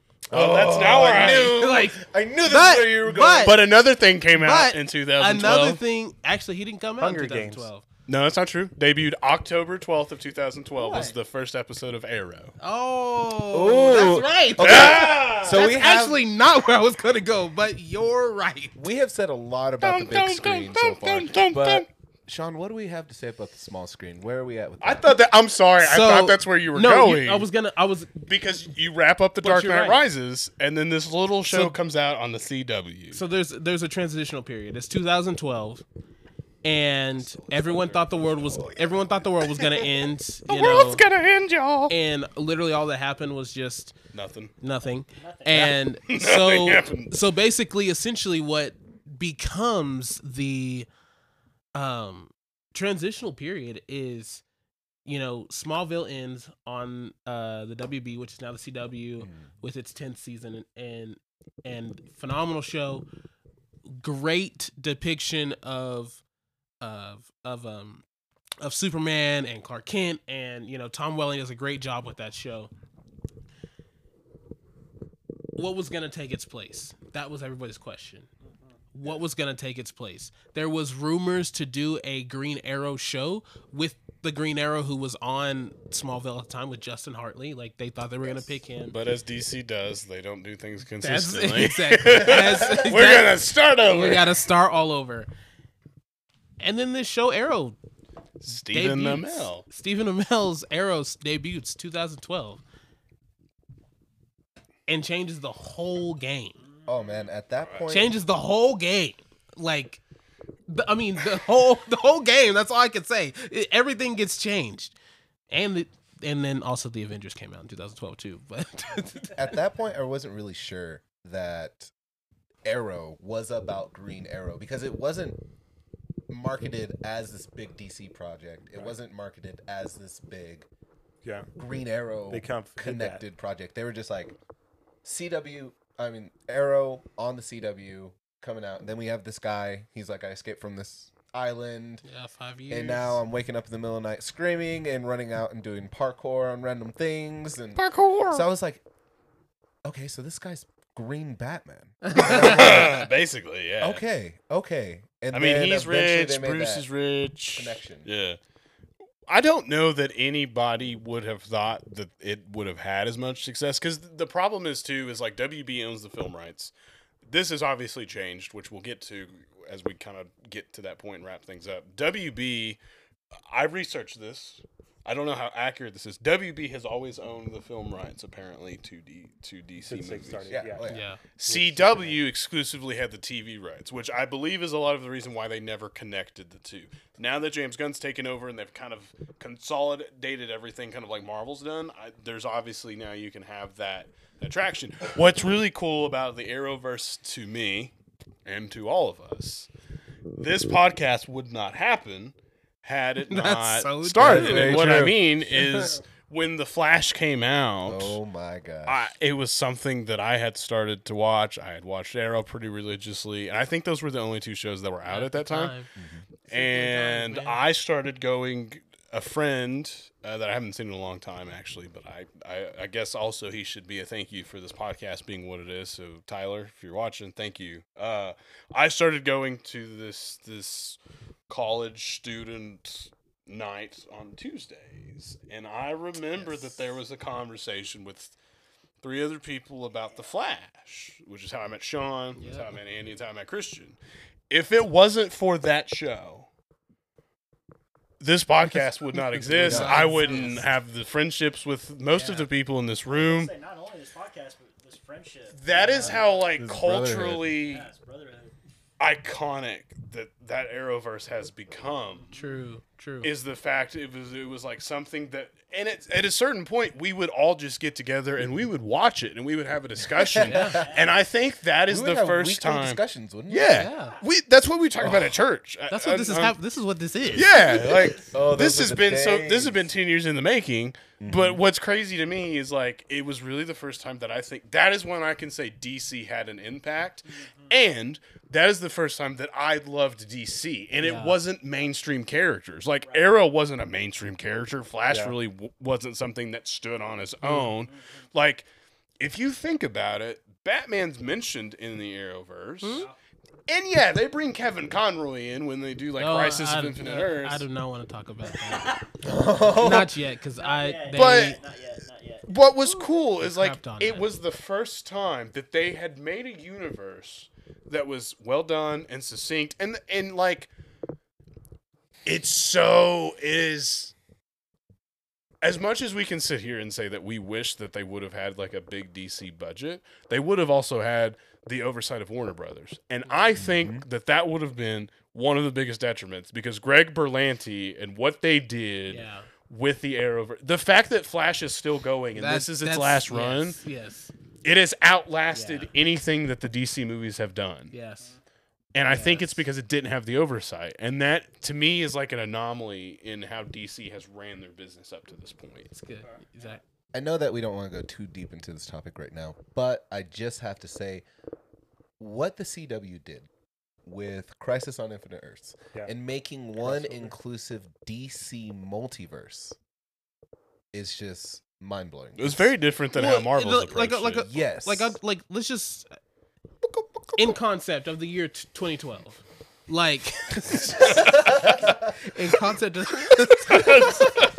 Sorry. it just but in in the concept of the year 2012 like i said smallville's ending here comes arrow mm-hmm. the dark knight trilogy wraps up here comes man of steel Ugh. because you can't talk about the arrowverse I don't want to talk about it. without talking about I don't want to talk about it. the snyderverse I'm not talking So- about it. I love Man of Steel, by the way. Of I'm Steel, so going good. to. I have to say, What is I like wrong? man of steel Okay. I loved it. I. but here's here's the thing Yeah, he did the little been a killy And- killy, but here he- here's the thing because this is when this is when things kind of get to where we are now This is when things implode. I think. this is when things become you start to see like we've we've alluded to it we've alluded to it early on in the pod about this tug of war this narrative of tu- of of one side pulling the other this is where that tug of war really heats up because just like we were just describing the arrowverse did something that and this is there's been a lot of hot takes on this first episode but here's another one. They've done the one thing that dare i say it marvel hasn't even gotten a chance to do. And that is despite the confusion sometimes they have managed to cohesively connect every little bit of the Arrowverse. Whether it be a sentence, whether it be a a full-on crossover, they connected it. Yep. They connected it and they did it well. they had clips and scenes from every actor, every show, every movie, on every. You had the Doom Patrol was on there. You Yes. had uh, Titans. you had Titans. You had Ezra Miller. Let's Yes. not talk about it. We- Like they they made it connect. They did they did the thing. yes. And like you were saying early, Joseph or uh, Zach, sorry, Wow. like you were saying earlier. Uh, well, I meant to say Zach, but I was looking at Joseph. Wow. Like you were saying earlier, the multiverse was the thing that was a blessing and a curse to them. Yep. And in this tug of war, there, I think there's a bit of jealousy, and I think that jealousy is the Arrowverse was way in no- hot take number whatever it is. Five thousand two hundred and twelve. The Arrowverse, the Arrowverse is way popular, way more popular than the Snyderverse. Oh, agreed. Um, I second Like- that at least. You're not wrong, but like Snyderverse fans are some of the most I haven't watched it. verbose. Mm. Mm. Like we will get death threats when this airs because the people that love the Snyder movies are the same people that are going to go to this festival where he shows all three of his films, and they're just not great. So I want to talk about this. Talk to me, Goose. what is this love of the Snyderverse? What is it? What at at its core, why are these movies, Man of Steel, Wonder Woman? Um, you know, I'm not even gonna I'm not gonna throw Wonder Woman in there because that's that, that's Patty Jenkins. Man of Steel, Batman v Superman, Justice League. Um, Well, which Why? version of Justice League are you talking You saying what's about? their draw? What is the appeal of what's the Snyderverse? What's what's the love? Joseph? Why do people love it? Uh, DC versus Marvel, What do you mean? and you just pick a side and they stand by it, and they- Blindly support it? and you blindly support it. That's what people Just do. because that's the that's That- what's out that there right now. I, I that's what people do, and I think that's honestly a majority of it is is I love DC, which I love Marvel, and so like to me, like there's I'm going to be okay. I'm pretty critical of Marvel, but usually I'm more biased towards like I'm gonna make sure I watch more of Marvel, and I might miss some DC and stuff like that, and so. But yeah, you're right. Like, why are people loving Well, what's 'cause- not 'cause what I see, worthy of that level of love. That's what I'm it's saying. good at It's like- some level, but it's not that. But do good. you also would you also agree that they're fundamentally flawed simply because Zack Zack Snyder films movies a very specific way? here? Here's what. Here's what it is. Okay, uh, Justice League, Justice League, Sni- Zack Snyder. Which one was better? Out of the two, oh out of the between two. between Whedon, between Whedon, And, Snyder. and that's. I think that's it. uh-huh. I think because there's not a high bar of standard. because we have the rare opportunity to compare two very of the same movie, the very two thing, and then you're like, oh, Snyder, Snyder, Snyder. Why aren't they doing what he did? Because that was 15 times better. Okay, that was like 109 times better than, you know, the first cut, right? And stuff like that. And so why are they not listening to Snyder? They should have been listening to Snyder, all this stuff like that. That's been in the background for a while, but there's the evidence to why aren't they doing it, you know? Mm. And Oh, so like I think that that's way. I never think thought that's about it. that way. That's true. it would You be have that unique it would be view. like if you to it, though. compared like Whedon's Avengers to the Russo brothers' Avengers. Yeah. Which Avengers was more enjoyable? Well, the Russos directed Infinity War and Endgame, And Whedon did the first Avengers. Oh, and the second one, yeah. and he's also the same one that So originally that's why did there's Justice a different feel now. Yeah. Oh yeah, that's it. And like So I, I've s- never- I That's why that, there's a and I saw different. that, there- but I that's why never- there's yeah. That's why there's a different feel between the Justice Leagues. That's why Like Joseph's right. You're, I always you're thought it was the Russo directly brothers. comparing a product side by side, and if you had to pick one every time, you're going to pick Snyder. Yeah. Because he didn't really get to finish his project anyway due to circumstances. But Mhm. like, you're right. You get to directly compare the two films, and you can't. There's. It's not like you're ever going to get to do that. Probably again. true. Very well True. said. I think I've never thought about that. Yeah, that was great. I don't think that's it, but okay. yeah, what it has. Well, I mean, like, I don't, I don't like Batman versus Superman. Nope. No. Like- everyone does. No. It's Batman I- versus I- Superman: Dawn of Justice. Please say the whole title. Sorry, I don't like Batman versus Superman: Dawn of Justice. Thank you. I don't think most people do. Some people definitely. I love it. I think And it's a great and, film. and and I Did you? No. Oh my! God. I don't I don't want to speak I don't want to speak for everyone in this room. I don't want to speak for like the multitude of people because it's not it's not fair to say that like okay the the blueprint that Marvel laid out was the right way to do it. It was though. But because I am that mm that you're making, I'm that's me. Was there something fundamentally wrong with that blueprint? With Marvels, No. Yes. not in the infancy, no. like, and I mean, think about it. Lou, you're gonna have to expand on that in the next episode. if we, I agree. we will if if we had like when we talk when we think about dc and we think about the snyderverse because without even really knowing it these movies get lumped into the snyderverse wonder woman aquaman does black adam does shazam does Is there Um, a definitive list of what is Snyderverse, what isn't? Because I, I always associate Batman v with time Superman. period. It's Man of Steel, Batman v Batman v Superman, Okay. Justice, Justice League. League, and that's That's it. it?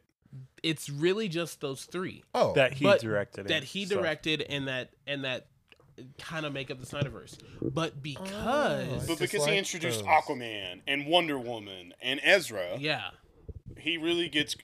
I think what and Cyborg. We always Well, forget that's Cyborg. I don't know true. that I've ever said it out loud. I think the reason people love the Snyderverse is because it was the first time that DC had a direction. You Mm-hmm. have one person who's really responsible for three projects that in some way connect to each other and have branched off to created other stories, which is what Marvel had done. DC hadn't really done that. And so I think it kind of goes with that and what Joseph is saying is like out of the films that were available, Snyder was the best that we had. It was congruent because they acknowledged each other. It was the same they had the same feeling. It was the same director, same feeling. Whereas I think as Marvel went on, the first phase and the second phase have similarities, but once you get past the end of the Infinity Saga, there is a fundamentally different feel.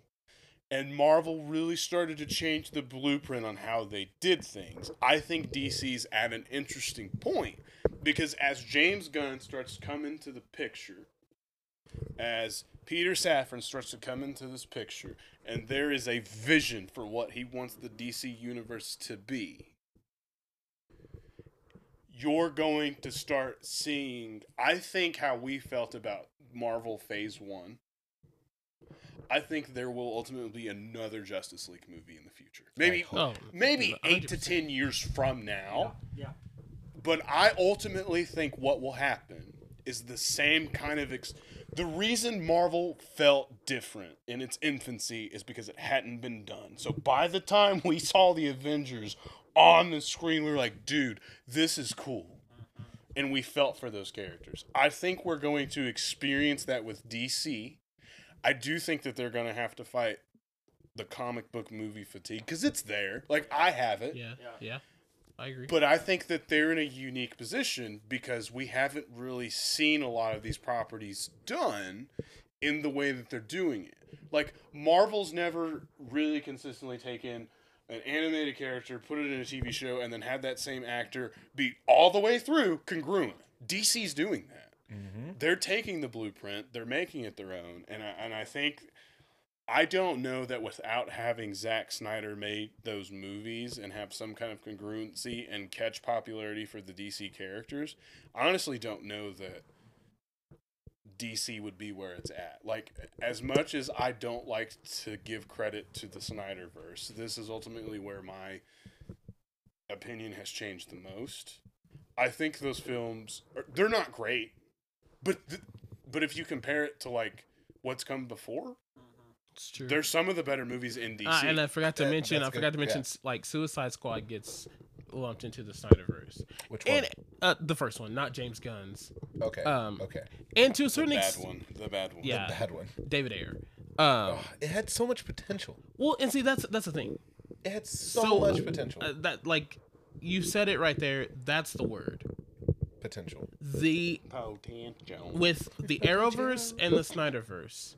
So you know we've been we've been with the Arrowverse now for over ten ever, years. over ten years. Mm-hmm. We're on the ninth season of the Flash, and it's the final one. you know, we're on our second like Superman show with Superman and Lois being, you know, on the CW. It's a great show and everything like that. But through the Arrowverse, we were introduced to Amanda Waller and we got a version of the Suicide Squad. We got Deathstroke, you know, all these really great things that got squashed because Warner Brothers. Warner Brothers didn't want those people on the small screen. Mm-hmm. They wanted them on The big well, screen. the big well, screen. and the other part is like the Batman movie wasn't supposed to be what it was. It was supposed to be Ben Affleck. He was supposed to write it. He was supposed to direct it, Yeah, that's true. I forgot about that.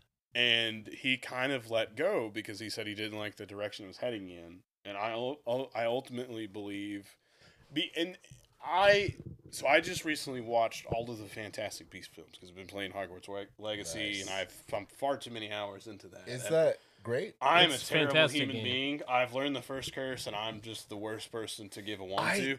But but oh, I have all three so of I have Johnny it. Johnny I have Depp it. is in Fantastic Beasts and Where to Find Them, Mm-hmm. and he's in The Crime of Grindelwald. He's Grindelwald. Yes. When you go to the third movie, there is a different Grindelwald, I know where you're Yep. going with this. and it is a detriment to those films because it's not acknowledged. It's it is like a totally different character, right? Honestly, I like the the third one more. I like Mads. the- they didn't. yeah, they didn't. yeah. I They, like his. they picked a good guy. better. I but will the say. vision they gave Johnny Depp was weird. Anyway, sorry. like I like it better. But because Warner Brothers, and I think this is ultimately where DC's issue is, is not with DC itself, it's Warner Brothers. Let me backtrack a little bit. James Gunn, the only reason that he has a job at DC is because Marvel fired this dude for a tweet that he made years ago. He apologized and people were straight like every actor in Guardians was like, "We will quit," and Disney brought them back because whether you question Disney's decision or not, they're a family company. Yeah. Yeah. Whether you agree with everything that they do, Yeah. Warner Brothers, as they're filming the third movie, looks at Johnny Depp and says, "You got to go. Yep. We don't care if you did it or not. I don't care if it's alleged. You're not the woman. You got to go." Oh wait, hold on. Yep. So you're telling me they actually got rid of somebody prematurely into their movie that wasn't released yet? Yes, but they won't do it with But Ezra they and won't- Flash. But they Do won't it do it with- with Ezra, and we were all sitting here terrified Which I guess that they really, were going to fire. Because- 'cause- 'cause- this really brings Correct us, me if I'm wrong. Because I mean, really, all Johnny Depp did was it was just character, you know, defamation. That's Yeah. pretty much it. He Uh, didn't. he didn't, allegedly, he It was alleged. he didn't throw a even- chair at somebody, did he? Or strangle Uh, a woman? You, gotta, or you gotta say allegedly, Sean. We'll get sued. like Ezra allegedly has done those things. allegedly. Allegedly. So, like, but 90 Johnny things. Also probably. allegedly did those things. but they In the same way that. Jonathan Majors has allegedly done some things. That was the thing. We were all sitting here worried just weeks ago that Jonathan Majors was going to get fired and what that was going to Yeah. do to the it still entire could. It direction. could still happen. We'll talk about It it. could definitely. But but that changes everything. and to bring us to the future, But- as we kind of get Yeah. to the end here, is Yeah. like the future of DC. You know, James Gunn's really laid out the plan. It hinges on the Flash being successful because it does what DC always does. It reboots it That's true. Yeah. to make it be congruent. If if they'll fire Johnny Depp from Fantastic Beast franchise and be like, look, we're not going to acknowledge that your character's different. This dude's totally different than what he's been in the last two movies. You're gone. You got to go. Yeah. Marvel will fire James Gunn, who now is doing very well for himself. Yeah.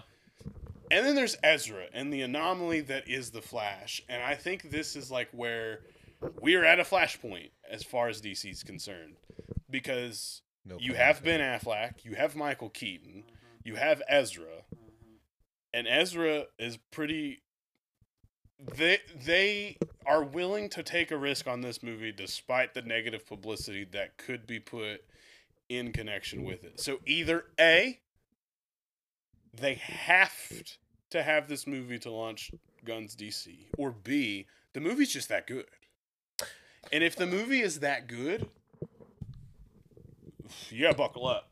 Who was the actor recently reported uh, was it Leonardo DiCaprio? He got a private showing of the new Flash movie. It's Tom Cruise. Tom Cruise. Tom Cruise. And he called. The, I knew did it you was not know one of about those. It was- it Tom was Cruise Mav- had it was- seen the Flash, and he called the director Yes. and thanked him for how good of a movie. it Yes, is. he Wow. called Andy Muschietti and said Wow. this. He And this he Tom said- Cruise, like he's a critic. That's Tom he literally Cruise. told him this is the type of movie that we need right now. Yeah. in so this theaters. movie has to be this good because this Tom Cruise, this dude does This not is the make- guy- About this the guy who made- yelled at his own like castmates Hey, for Mission Impossible because he takes these things that seriously. hey, so for him and, and for Maverick, showing, I mean, hey, Maverick is a Maverick, fantastic movie. Top Gun it's Maverick so good. saved Cinemas. movie theaters. Absolutely, hundred percent. it 100%. saved movie theaters. Go on. And so the Flash, I, I agree.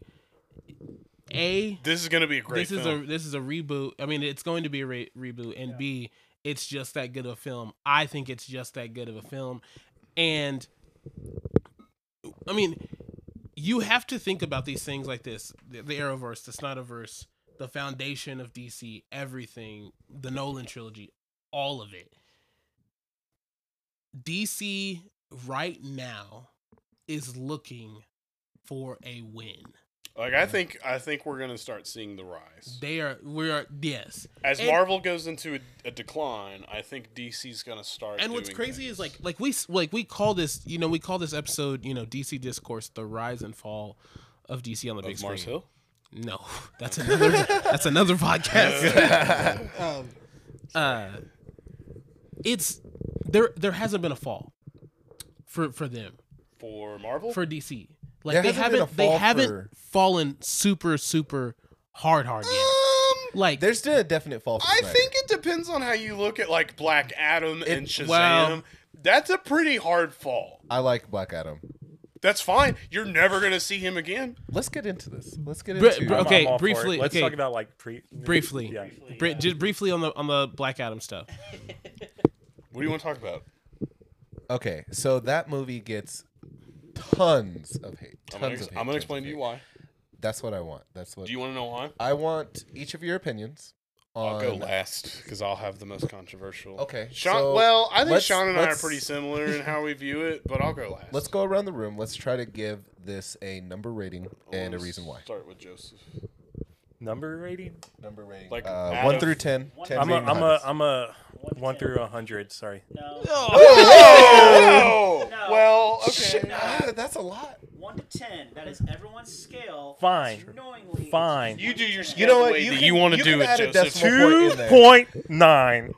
He did that Okay. out of spite. He did that as spite. Amen. Look, this is part of your podcast. You do your scale the way you want to do it. 2.9. Goodness, not even the. Because? Rotten Tomatoes Why? does 1 to 100. Two point nine. Okay, w- reasoning. 2.9 out of 100? Two point nine out of a hun- Out Two of point 10. out of ten. Okay. Uh, dang, that would be awful. That's pretty Um, it wasn't that bad. Uh, I felt like too cheesy. Um, the That was- weird, the kid situation Bro. was a little weird. The best. Here's what I'll say. Why it's a two point nine. While it has why it has twenty nine, is because of Doctor Fate and Oh, the League of Justice. Right? Is what Justice like Society. Justice. Really- I forget what they're called all the time. that Justice is honestly the best part of the movie. Was Mhm. that whole Mhm. thing? Oh, yeah. Um, I do. And then towards the end of the movie, I knew obviously like Black Adam wasn't going to like he was giving up, but like that wasn't the end of the movie. But like it had a good point. But like talk about like the idea of like a villain or anything. It felt meaningless and Yeah. stuff. Um, I knew he wasn't dead. I was waiting for like the twist on okay, how's he gonna come back and fight, you know, and stuff.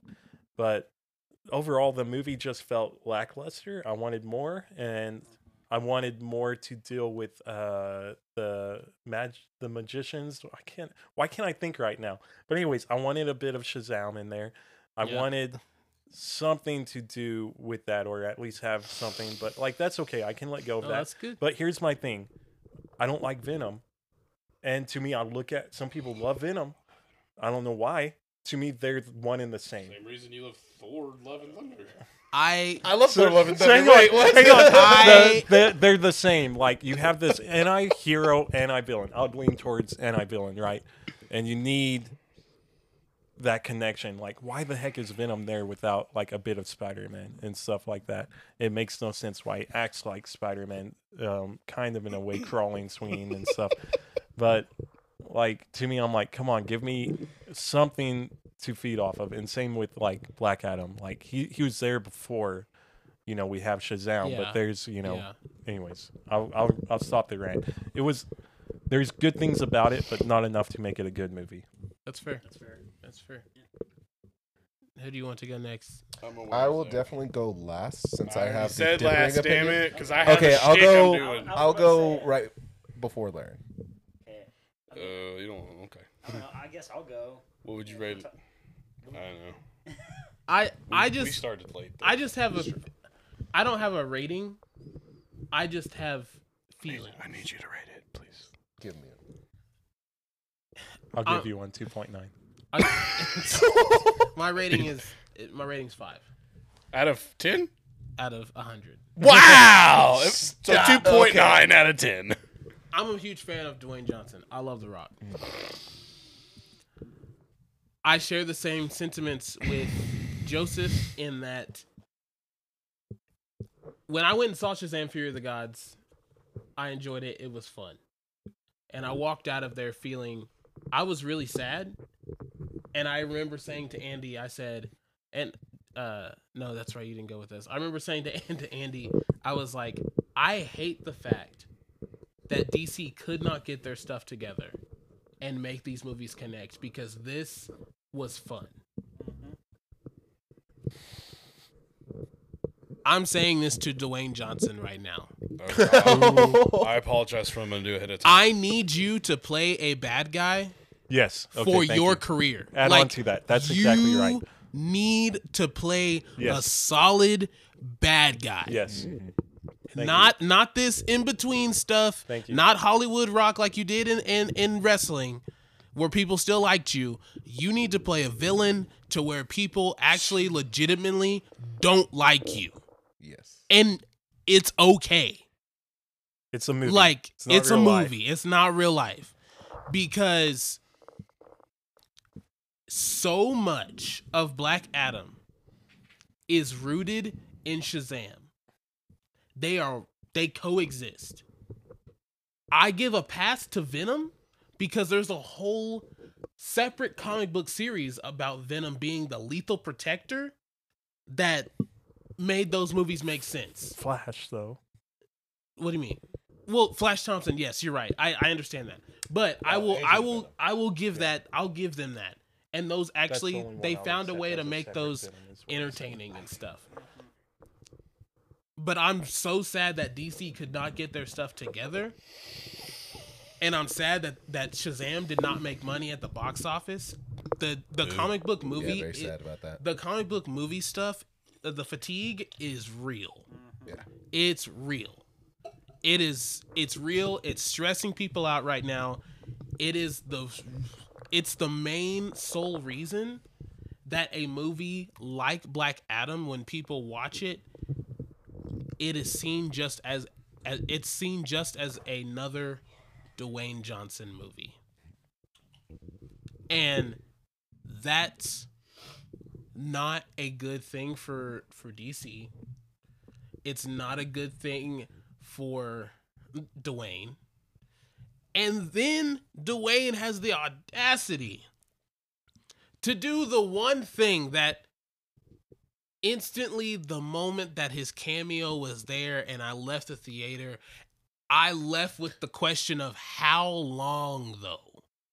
And that was him bringing Henry Cavill back as Superman Oh, yeah. because instantly it reignited the fires and then it died. of the Snyder people. And got snuffed out in a second. And then it got yes. Second. And now things are in this awkward period to where honestly, I think the reason why Shazam didn't make any money is because people are literally like this movie means nothing. It's pointless. Yeah. They're about to reboot everything in June anyway. Mm-hmm. like this this means nothing for me i don't need to go see it and you have your snyder fans who are so gun ho about the Snyderverse that they saw Henry and Black Adam and were like, "This is the greatest thing ever. Life's complete. Henry's back." JK. And then Henry's gone. Gosh.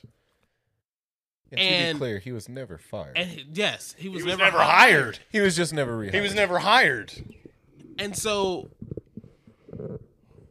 to me, Black Adam and Shazam: Fury of the Gods, all that's happened right now is it has created probably some of the most awkward feeling stuff that's happening right now in DC. Hmm. There is so much. It's so awkward.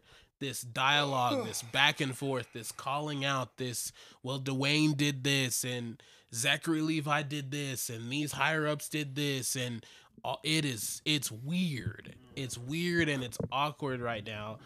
And I just hope that they can squash that stuff before June gets here because it can be a great film.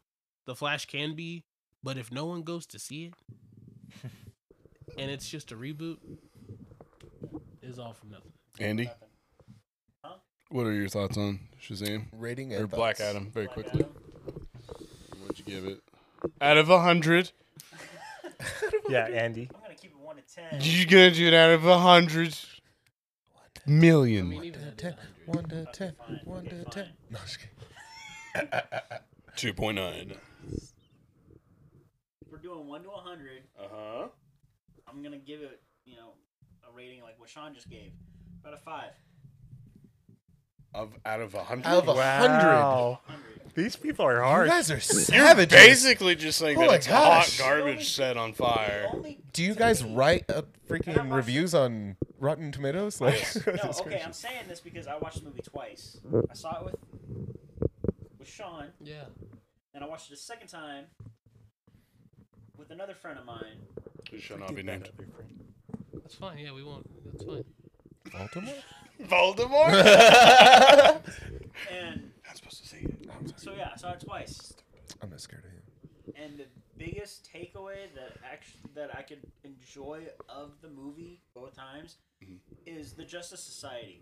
Yeah. Dr. By far the best part of the movie. Doctor Fate, Dr. Fate. Black Adam, Very well done. or not Black Adam, Hawkman. Hawkman. yes. Oh, oh yeah. Those two alone Yeah. made the movie. And we'll probably never see them again. And, and, and I, I, I think we will. I know there's a lot of people who don't like who don't like the Justice Society in this movie. I'm sorry. Like It was a better movie than great. Justice League. it. Yes. Yes. Oh, by far. So, so giving that, I will say yes. The only redeeming fact that I can find with Black Adam is the Justice Society and what they did in that movie. That's it. I will like. I've watched it twice. I'm not gonna watch it a third time. I'm probably not gonna ever watch it. So that's my take on it. Thank I'm you, Andrew.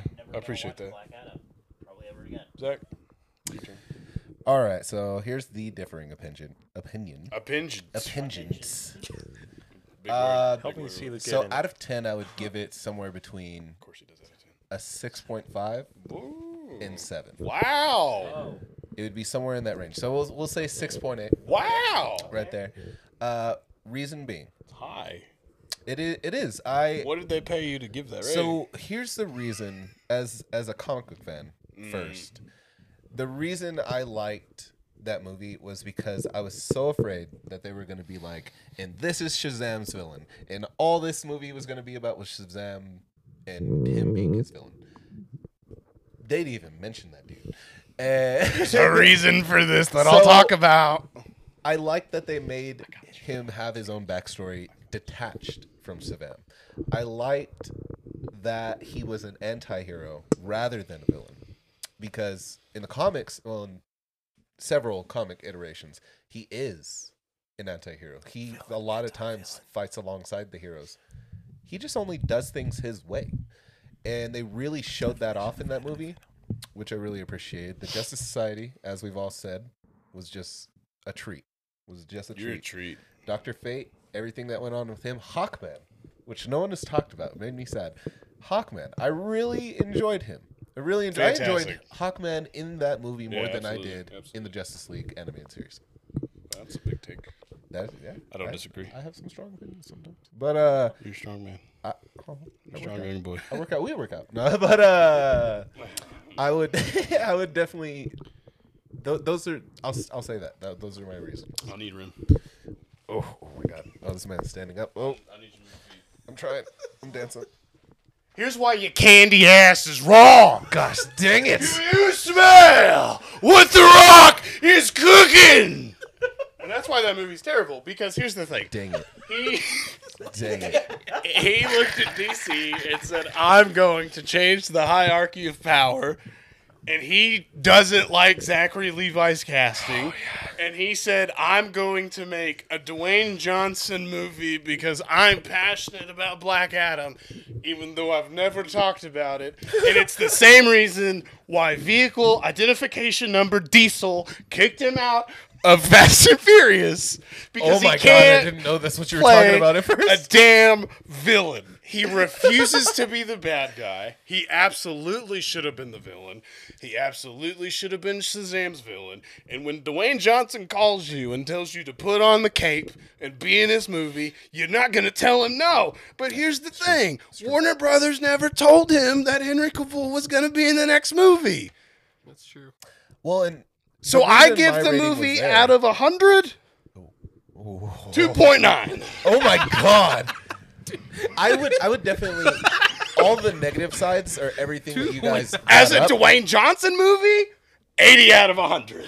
but it wasn't It was absolutely a Dwayne Johnson movie. the things that bothered you guys, and it was very much a Dwayne Johnson movie. He could have funded it Very under much. the WWE banner. Dude, he probably did. He he he did it under his production company. Yeah. Yeah, he did, didn't he? Yes. Yeah. So Dude, there was all that The it sh- definitely should have been more characterized, more DCized, mar- marketing. and way Marketing. less. He was in charge of the marketing. Here's That's here's the thing about Dwayne Johnson. He only marketed it. No one else did. Because when Dwayne Johnson does a movie, the only person that is a bigger star than Dwayne Johnson is nobody. Well, here's the thing about Dwayne Johnson as an actor. He's very much a Will Smith kind of actor. He slapped When he gets in- Whoa, whoa, whoa! Let me let me finish this. I thought, don't man. agree with Hold that. on. I don't agree with that. I'm so sorry, Whoa. Dwayne. Let me let me finish this. I'm thought so sorry. Before you freak out. You Okay, keep so his very damn name out of your mouth. you candy ass. so whenever you see Dwayne Johnson in a movie, just like Will Smith, in my opinion, I see Dwayne Johnson as Dwayne Johnson, just like I see Will Smith as Will Smith. But when I see a movie with Johnny Depp, I see whatever fucking character he's portraying. Portraying. That's fair. I mean, when you see John Cena in a movie, you don't see him at all. All right, all right. In in in, in closing though, in in, in, closing, closing. and wrapping this up, I I do firmly believe though that a lot of the laurels and the struggles that DC is facing right now. Laurel. Lance is a struggle. Yeah. I was like, wait, was. uh, like so much of this drama right now, at least, Seems like it's is Brothers. because they won't. Yes, is because of the WB and because they won't. bend. They yes, they wo- they refuse. They they refuse to like. Just let something. Be something. And. And. I I I think there's a lot to be said. Looking ahead to DC, that you know someone like James Gunn and Peter Safran are coming in with fresh ideas, a fresh outlook, um, and a just a new mindset of what can these characters really be? Sure, yeah, absolutely. How can how can these characters really be? You know, we talked about in the beginning of this podcast about how, you know, so much there no one's been able to relate to Superman. I think James Gunn is going to be able to do that with Superman Legacy that he's going to direct. because it's and such a special character to him. Exactly. I mean, he's recently said that the day that the movie releases Yeah. is his dad's birthday. birthday, yeah. oh wow. Yeah, and his Um, dad's his dad's you know, not alive you mentioned so- you mentioned wanting to see the Bat Family. I think we're gonna get that with Brave and the Bold. You're gonna have Damian, You which know, is gonna be pretty cool. Yes. Super exciting. That's what I was wondering. We do have a Damian. We're So gonna- it- yeah, it's gonna be coming Dame. It's gonna be all. It's gonna be all. He wanted it to really be like a father and son story, but he said we will have Robin. It will be Damian. yeah, Nightwing will be in it. Like it is about. Jason? Jason Todd will probably be in it. And so Jason will Tim. is yeah. gonna be secret. Yeah. And and the cool thing about it is like you know the casting will be people that we don't know. Yeah, it, it's gonna be a fresh new, a fresh new DC, and I think that's what everyone has honestly been want has been wanting, whether we know it or not. And when we get to episode two, which episode two is it's gonna be aw- marvelous. It's gonna be marvelous because it's oh my it's, God. it's Hosted by it's yours all truly. it's all about Marvel. Laren's gonna take us through that one. That's gonna be wonderful. some of some of what we're gonna talk about through these episodes that you're gonna see as a, a recurring theme also is we're gonna be talking about comic book fatigue. It is a real thing that 100%. people are facing right now uh, for the first time in Forever. a long time, probably forever. Yeah. Marvel's facing immense Fatigue. fatigue because people just aren't feeling that Marvel spark that used to be there. And DC has been feeling that fatigue for a long time. like they've been managing that fatigue for a long time. Sure. But the big thing is like, right now, I am so excited to see where DC goes. well, I but think a with lot of. Marvel- yeah. I don't know if I want it to continue. Well, and that's something that Yeah. we'll talk about um, Yeah. in, in our next episode because that's I don't want to But- give too much away, but That's right. But we want to thank you for joining us for Brothers of the Half Circle, episode one. The DC. debut episode. That's right. Debut. The debut episode. Debut. Uh, This is the Snyder cut, by the way. This That's is Snyder unedited. cut. Oh, it went far longer than we thought. This is the Snyder cut. no, but this has been it's been really fun getting to talk with with all you guys, and we hope that you know if there's something that you feel like we missed, even in this first episode, something that is you know a bigger part of the DC story. Let us know about it. We'd love to hear from you guys. What? Nothing. Did you just say Wonder Woman? Yeah. Uh, hey! Look, make it a Wonder bonus Woman. The episode. first Wonder Woman is great. So good. The second one 84 sucks. sucked. 84 was by far Okay, we're the talking most Gal superior Yeah. film. Not out like of the two. 1969. No, not, not Lynda Carter. No. Okay. 84 was way better of a film. I'm just going to end it there. That's all I'm going to say. Sorry, Oh we'll God. we'll clip this out. No, we'll keep Please it. But anyway, any, anyway. But kidding. if you seriously, if there's something you feel like we missed, let us know about it. Uh, we would love to continue this DC co- uh, conversation because there is a lot. It is an ever-changing story. Um, you know, the Flash comes out this summer. We will be doing a We review. will be doing a review of that, and you can also expect us to uh, maybe just do like uh like kind of a maybe we'll, we'll live stream that review. We'll have Maybe Ezra do Miller on the podcast. Oh. I've said it to you first. Ezra Miller will be on this my podcast. God. And we'll be talking about it. Please. Don't quote him on that, Yeah. but Quote me. I want you to quote me. Quote him on that. If he shows up, I'm leaving. They, if they show up. Yo, Wait, is that?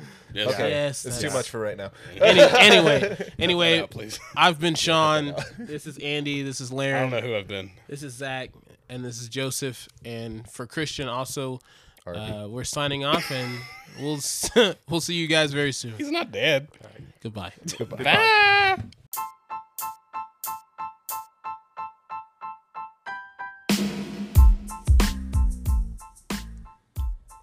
And that's a wrap on this episode of Brothers of the Half Circle.